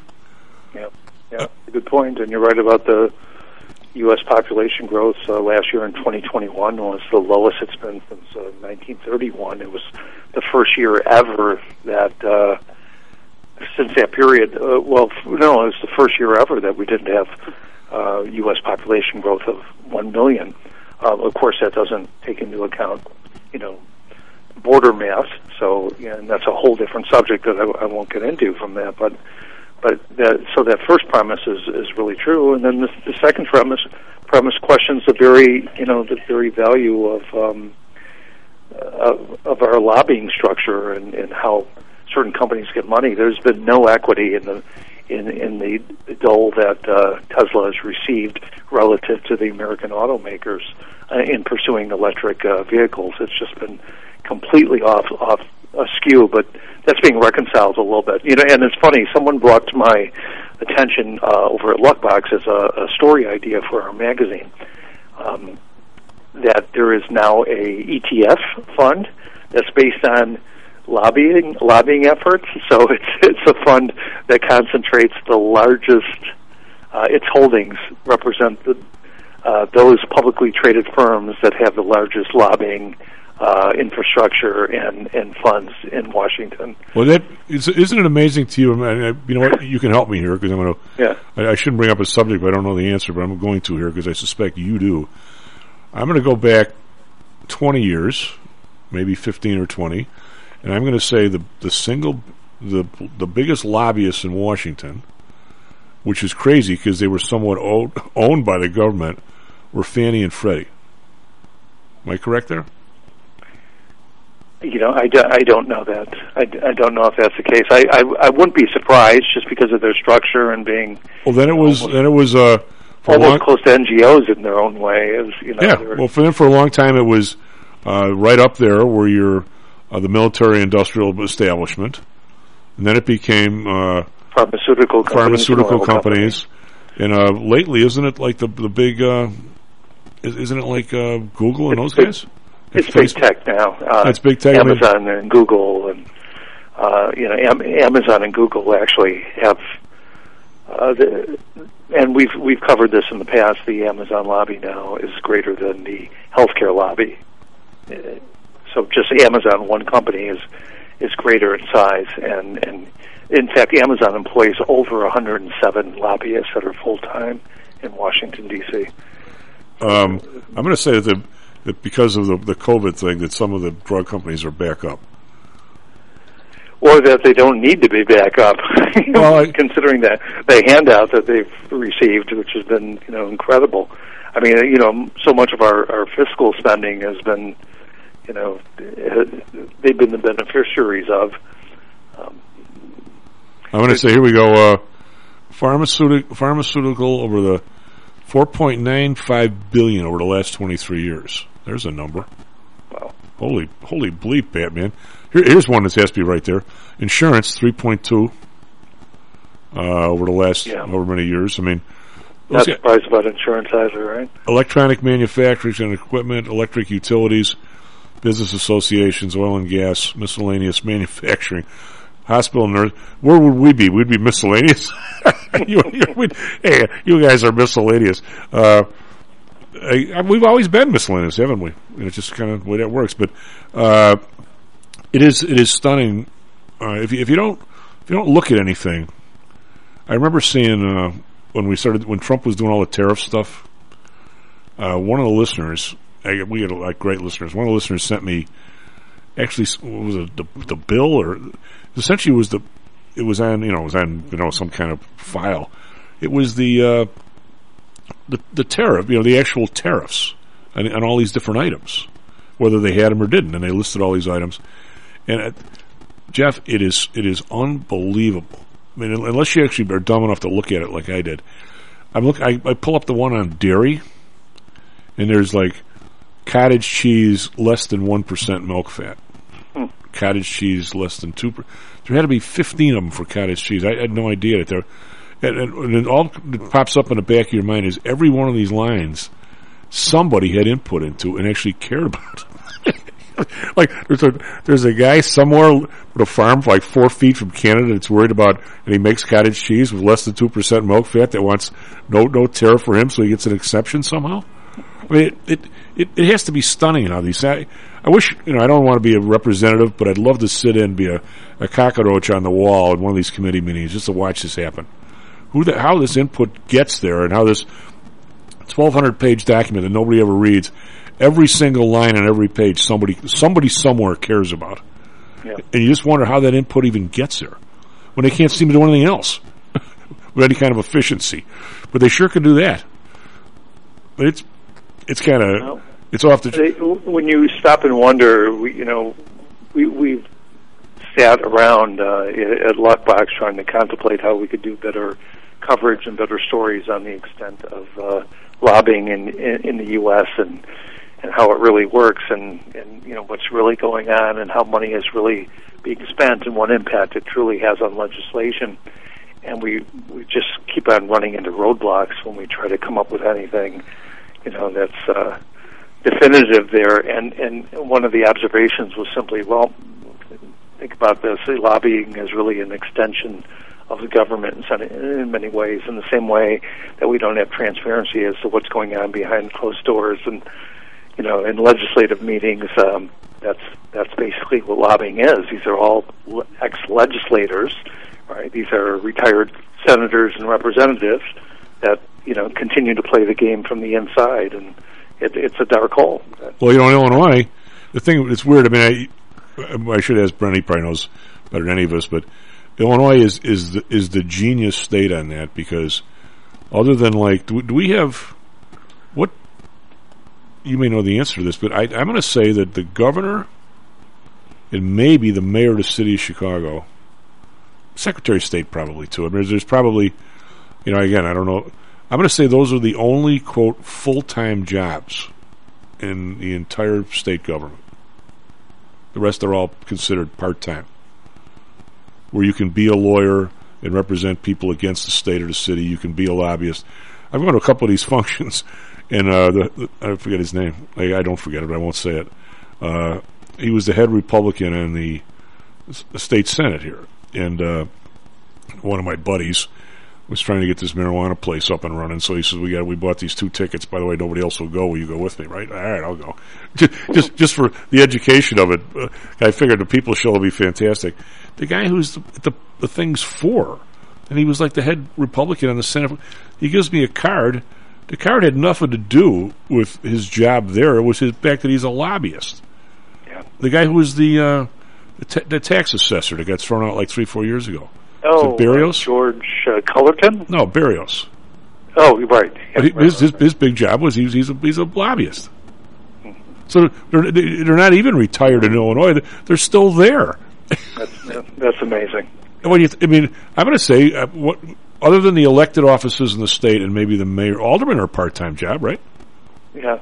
Who needs a pension when you have, uh, that, well, they get pensions that too. side hustle, right? Well, they get a pension too. I mean, it, yeah, it, exactly. It's it, and it's scary. Uh, oh, we're gonna have to go to we're gonna dash off the break here, but well, well let me let yeah. me ask you a question before because I, I, won't be able to join you after the break. But um, what do you expect to see this evening?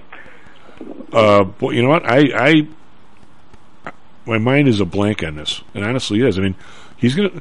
I think he's going to talk about all these sanctions, and I'm going to say some of them are way more than I thought they'd go. I, am I'm, I'm kind of stunned at how everybody's piling on here, aren't you?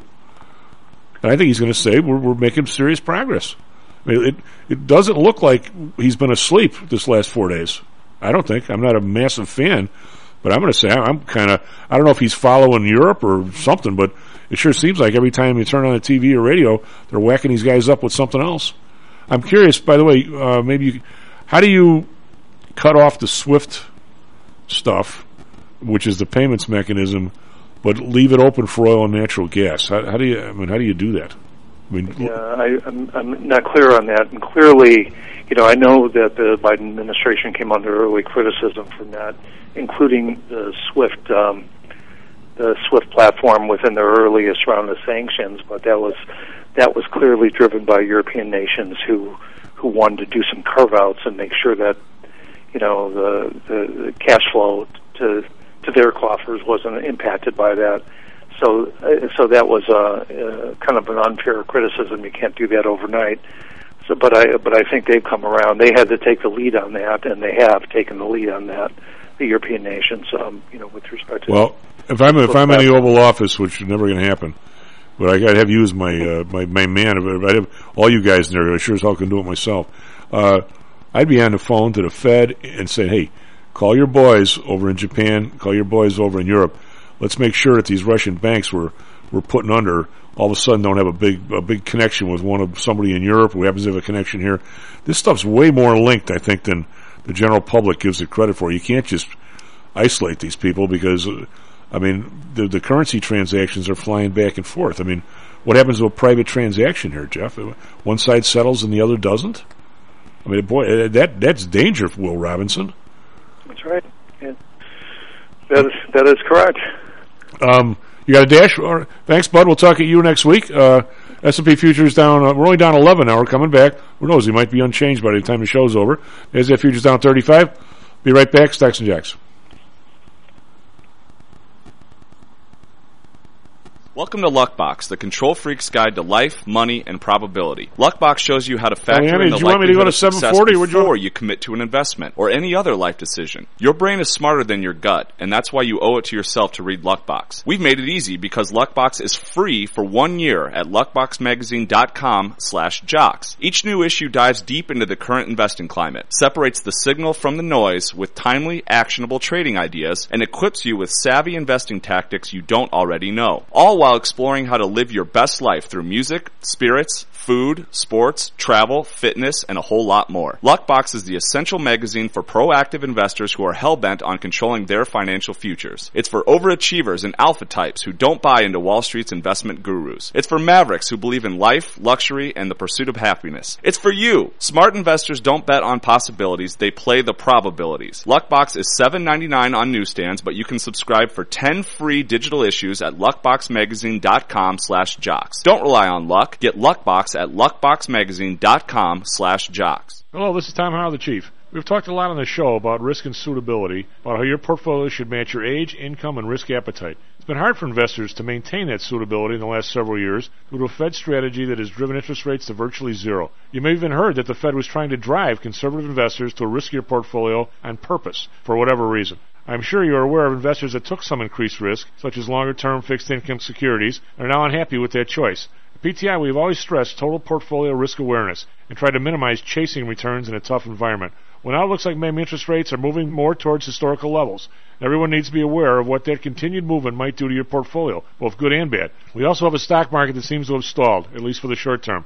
I think it's time for everyone to take a serious look at their goals, their risks, and their portfolios. Do they match? If not, we can help. We have a signature protected index program. We have ways to hedge against interest risk. We can make that portfolio right for you again. Go to PTIsecurities.com or call us right now. The market can change very rapidly. That's PTIsecurities.com. Hi, I'm Audrey Johnson, an owner of Home Source Realty and a frequent contributor to Stocks and Jocks. If you're nervous about the stock market and considering diversification, or are looking for a rate of return way better than your banks, consider adding rental properties to your portfolio. Whether it's a condo, single family, or multi-unit building, I can help you select a property that meets your financial needs.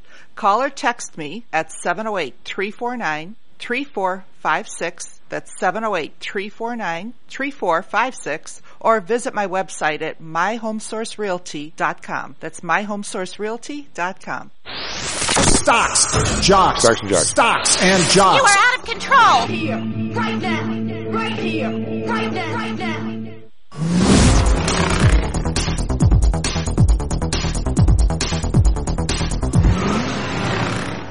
Hello, North Bay Stocks and Jocks. I'm Tom, Tom Out. She's Eliani on the board. S&P futures only down 14 now. NASDAQ futures down 44. When I say only, we were down 30 when we came in.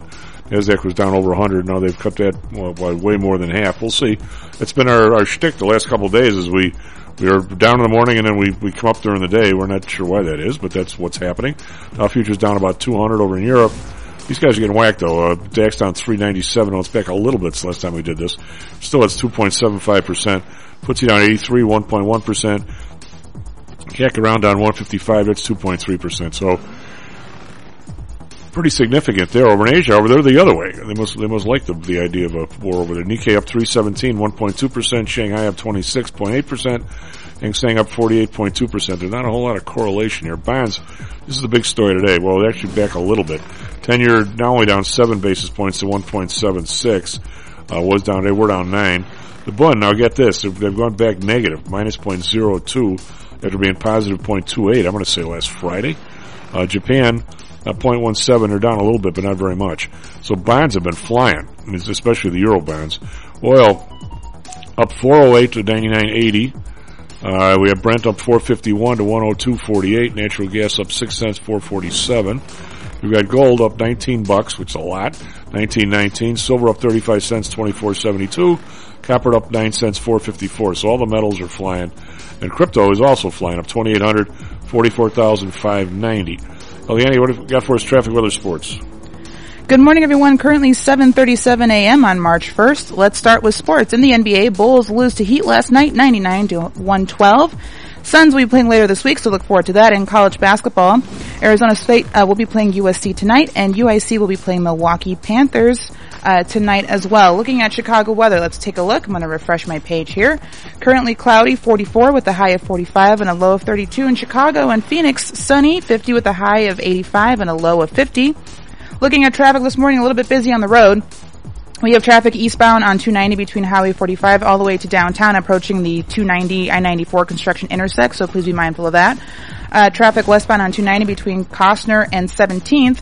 Uh, there's a previous accident from earlier this morning, 294 northbound between uh, County Line and um, Highway 45, so be mindful of that. Traffic eastbound on I-90 between the 90 East ramp and Lawrence. Traffic westbound on I-90 between Lawrence and Harlem.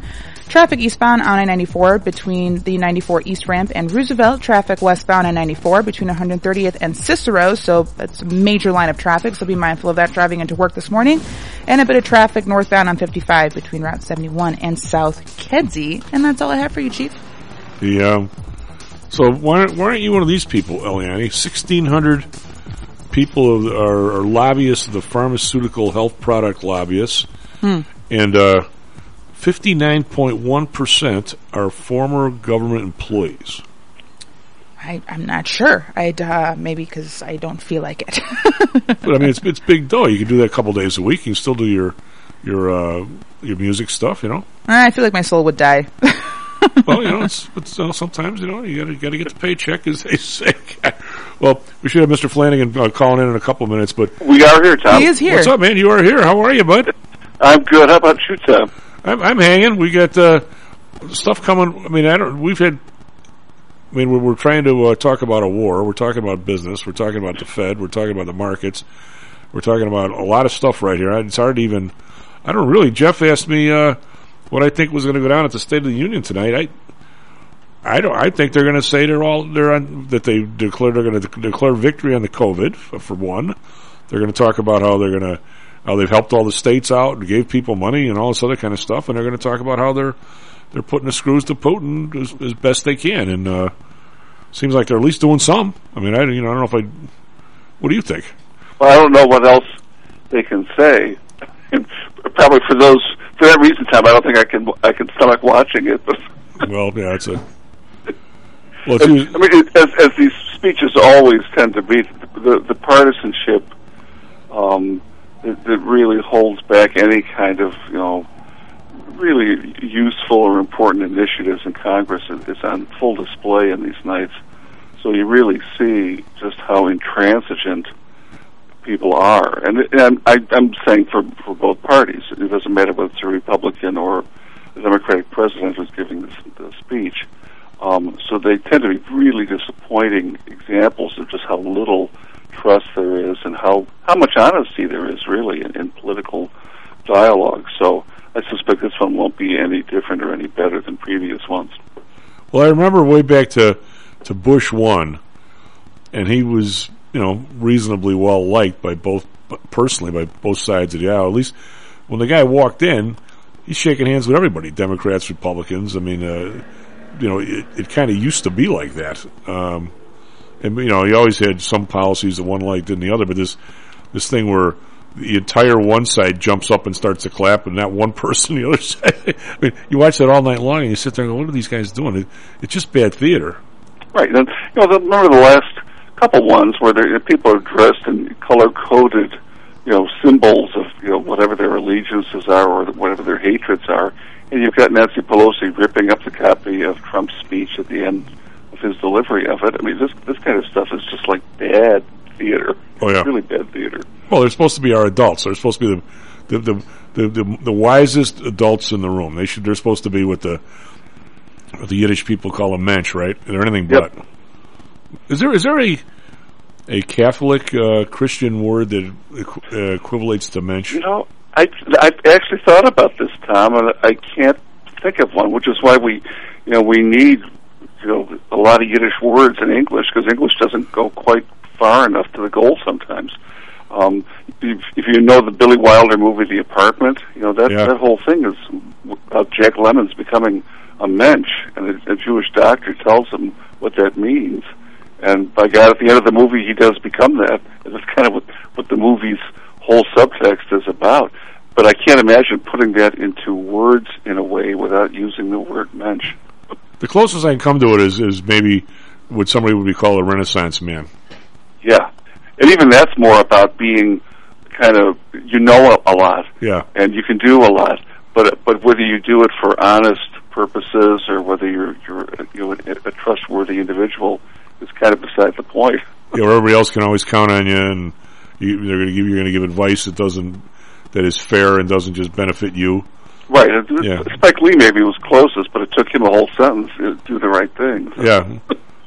Yeah, buy 500 shares. not, not, not, that, not that kind of a dude. I, I, uh, I'm watching and I, I'm, I'm trying to, uh, ask, ask the questions here and certainly not give the answers. I was saying earlier, I'm getting tired of people telling me exactly what Putin do, know, they know exactly what Putin's up to and what he's going to do and this, that, and the other thing because I'm not so sure the people around him know what he's going to do right now. It seems to me like I, it doesn't.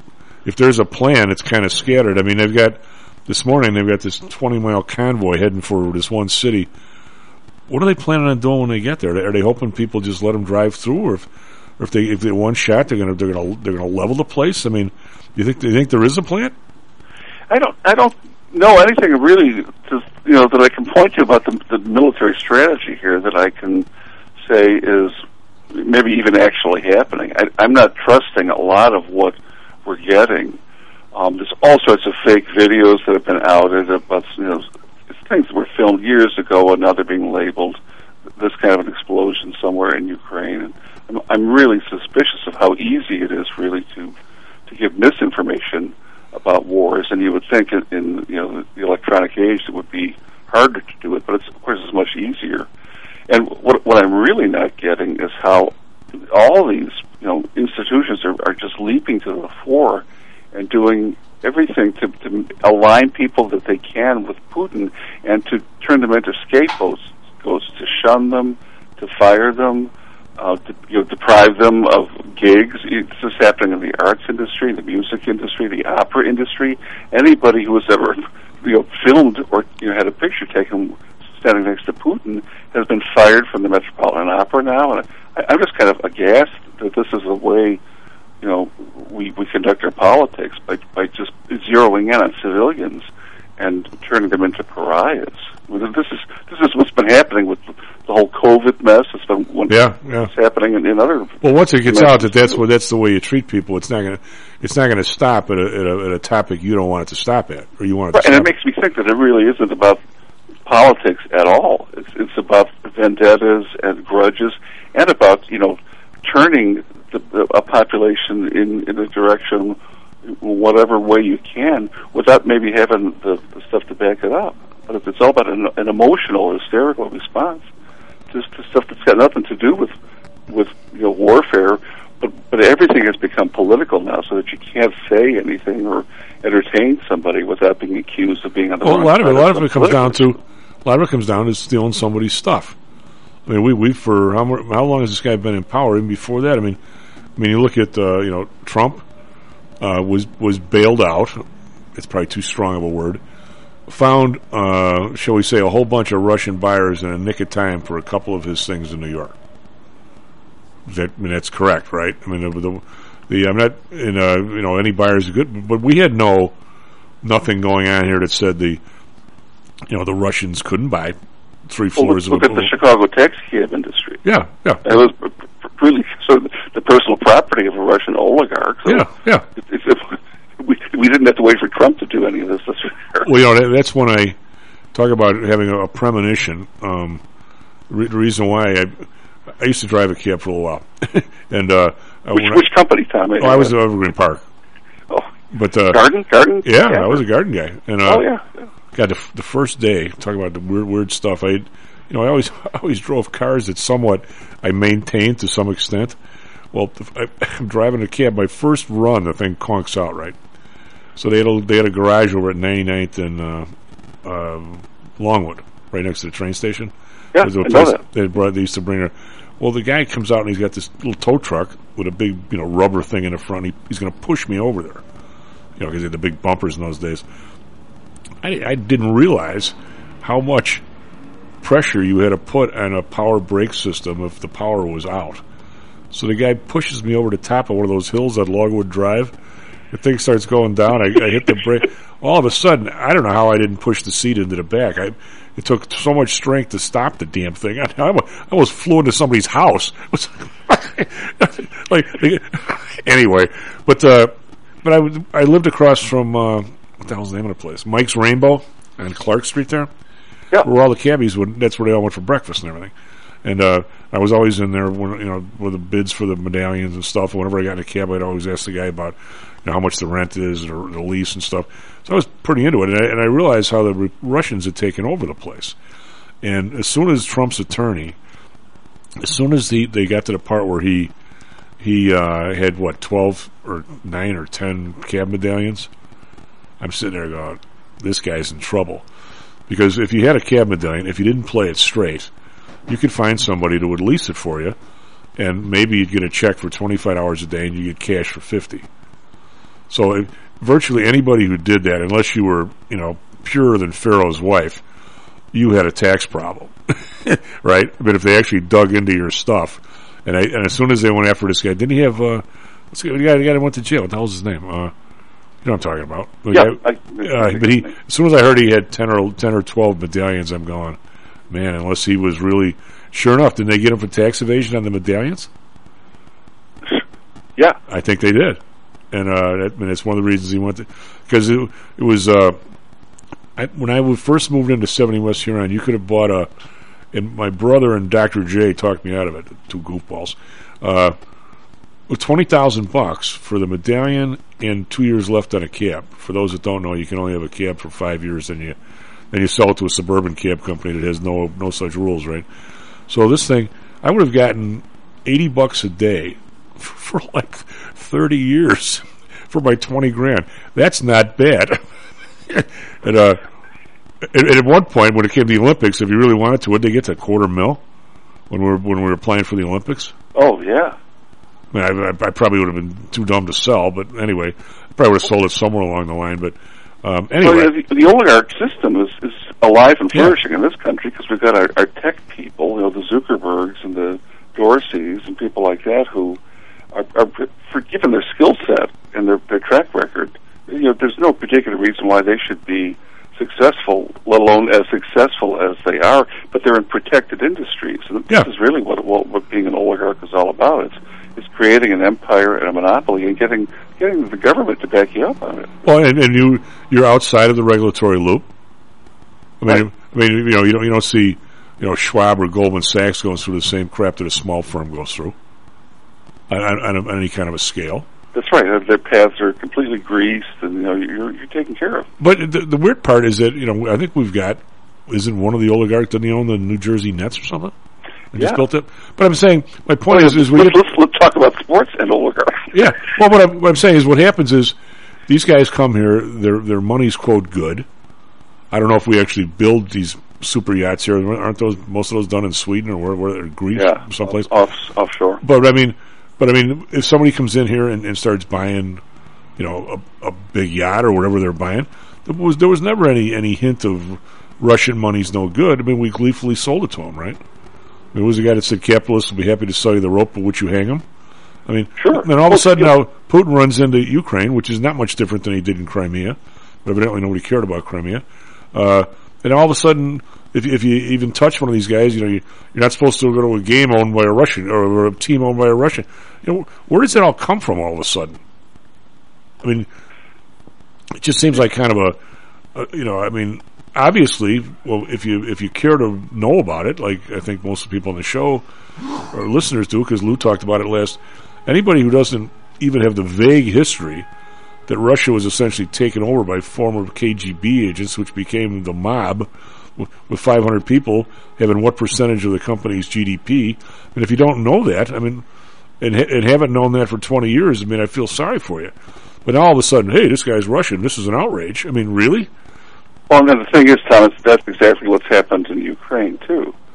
And you know, there's a, an excellent video you, you can find on YouTube. It's by uh, it's, an, it's sort of a, a seminar conducted by John Mearsheimer, who is a political science professor at U of C, and he got some airplay, you know, during the lead up to the Iran to the Iraq War, um, because he was he was he was one of the saner voices that PBS would put on TV to, to say what, what a ridiculous proposition this was becoming.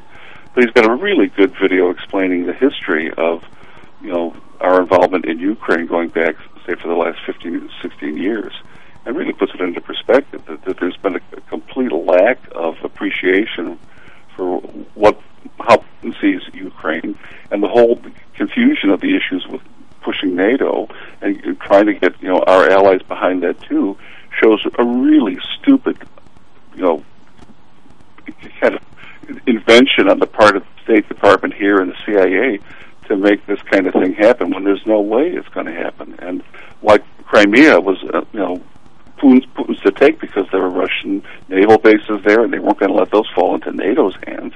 Um, all of this has, has pretty clear geopolitical roots in things that we should know better about. And Mearsheimer makes the case that we're, we're just reaping, you know, many years of stupid policy and, and blind, you know, ideology about. But somebody's always making money. American foreign policy always benefits somebody. It's, you know, some corporation, it's somebody. But still, you have to be if if you're Putin, you you can't have, you know, forty thousand people in, in tanks rolling in some city and open fire in today's world. I mean, you, you I mean, no matter what, he he needed to find a, a, a better way to communicate his problem to the world. I mean, this is this is not it. I don't think. well, think. I guess you know if it comes to you know allowing Ukraine to become a, a NATO member, I think what else do you do? Well, that's that's kind of he has no bargaining power other than. But that's kind of Carl's point too. But on the ground. one, I mean, if you're in Ukraine, who do you want to ally yourself with? This is what I was fighting with Carl back and forth about yesterday. Uh, th- uh, who do you want to ally yourself with? You want to ally yourself with a, a company that's going, a country that's going straight downhill, except for oil and gas, and where 100 or 200 or 500 people take all the money, or do you want to grow with Europe and the U.S.? I mean, that's not much of a choice. No, I, I think he's taken a choice that works for him, probably in the long run. And I, I know you can't get anybody in the U.S. to say that or see it that way, but um, I think we've we've kind of made it impossible for other alternatives to work here. Unfortunately, we've, we've, we've sort of backed ourselves and Putin into corners here, and nobody seems willing to, to say that. So. Well, I mean, you go back to the uh, the Iraq War, and there, there are people. I read actually, I read something a couple of weeks ago, John, out of the blue. I got something from one of the listeners, and had to do with the history of our diplomacy and the cross the, the cross uh, signals we were giving uh, Saddam Hussein regarding Kuwait. There's people to this day that would swear we told them go ahead. We, we had no problem with it. When it, when it, Kuwait was what they were sticking uh, uh, drills down and, and angling them into Iraq. I mean, I, I'm not a petroleum engineer. It sounded weird to me, but how they were actually stealing what they considered to be Iraq oil by, you know, right on the border. They'd put a drill in and like angle it under the border. You know, who the hell knows? Uh, but that he was he was outraged, and we said, well, you know, if you want to go kick their ass, go ahead. And as soon as he did, everybody's outraged. I mean, I, I doubt I doubt if um, he may have heard that. I doubt if that actually came from our president or, or secretary of state.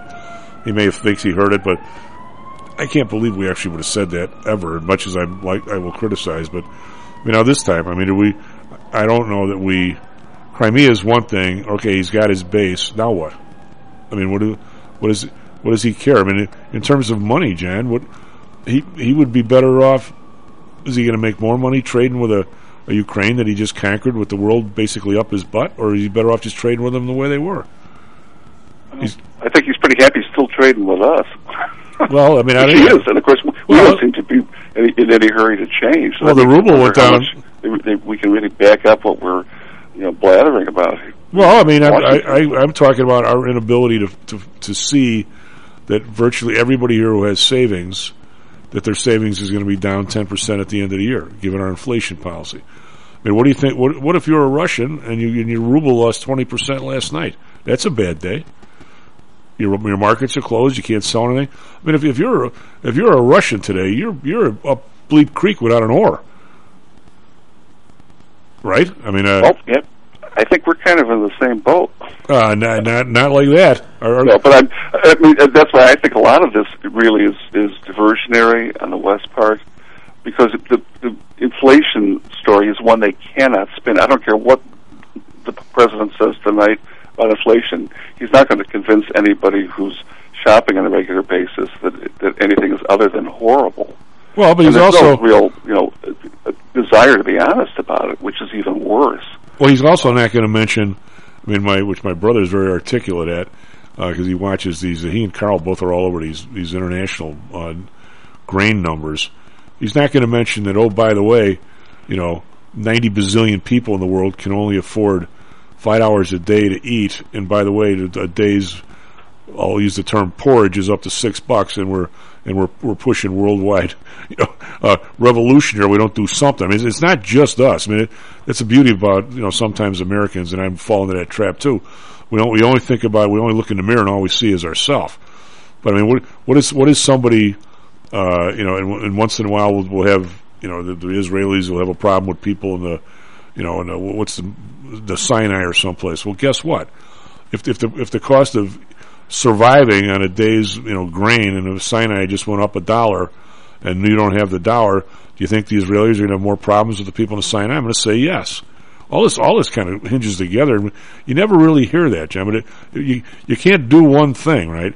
We can't just inflate a little bit here so so Target can make money, right? Or, or somebody or, or Microsoft can raise their prices forty percent when their costs are going up twenty. It, it it reverberates everywhere, and somebody's always on the short end of the stick. And a lot of times those people get pissed off once in a while. Not a lot of times, once in a while. and the downside too, if, I guess I guess you have to call it the downside, um, is you, we can't really put in troops in, in a situation like this. Nor would I, you know, advise doing that. But we we have to do nothing other than just, or can't do nothing other than just complain and wring our hands and try to isolate. Um, so what? Putin for, for kind of protecting his territorial, you know, front the way we protect ours. Oh, yeah. The way, way we should protect ours. I guess I should say. Well, yeah, Um, you so- just, well, you, I just don't want to see the man. The man, I want him to, to turn around and go home. I don't want to see him desperate. On one hand, I want to see him get his ass kicked. On the other hand, if I do, if he does, I wonder, I'm worried about what he's going to do. So I don't know. I have no idea what I'm even rooting for here. Do you? No, I, I, you know, it doesn't look like um, what leadership they they call leadership in Ukraine can really. Um, you know, they're going to turn this into some kind of you know die on the hill over what. Um, instead of, of trying to get a negotiated solution, I don't see that Well, working you very well. There's really nobody here who's a trustworthy. Um, We got, we got, a, we got a dash. But did you, uh, did, you- see the film? Are these, are these legit? The films of people from Chechnya can't wait to get over there and shoot at Russians. Oh yeah. God. anyway, You don't want those people coming in anywhere. S&P futures down 11. NASDAQ futures down 50. Jan, talk to you later in the week, bud. Uh, good job, Eliani. I'll be back tomorrow. Stocks and Jocks. Stocks and Jocks is brought to you by PTI Securities and Futures. Go to PTIsecurities.com. PTI ProDirect. Trade for as low as a penny per share and a dollar per option contract. Learn more at PTIProDirect.com. Nadex. Offering an intuitive way to trade the financial markets. Visit Nadex.com. Home Source Realty. Call Audrey Johnson at 708-349-3456.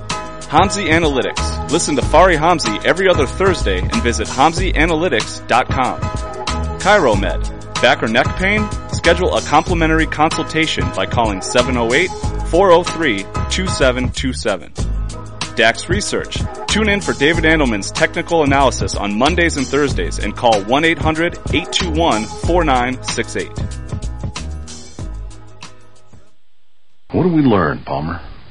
I don't know, sir. I don't know either. I guess we learned not to do it again.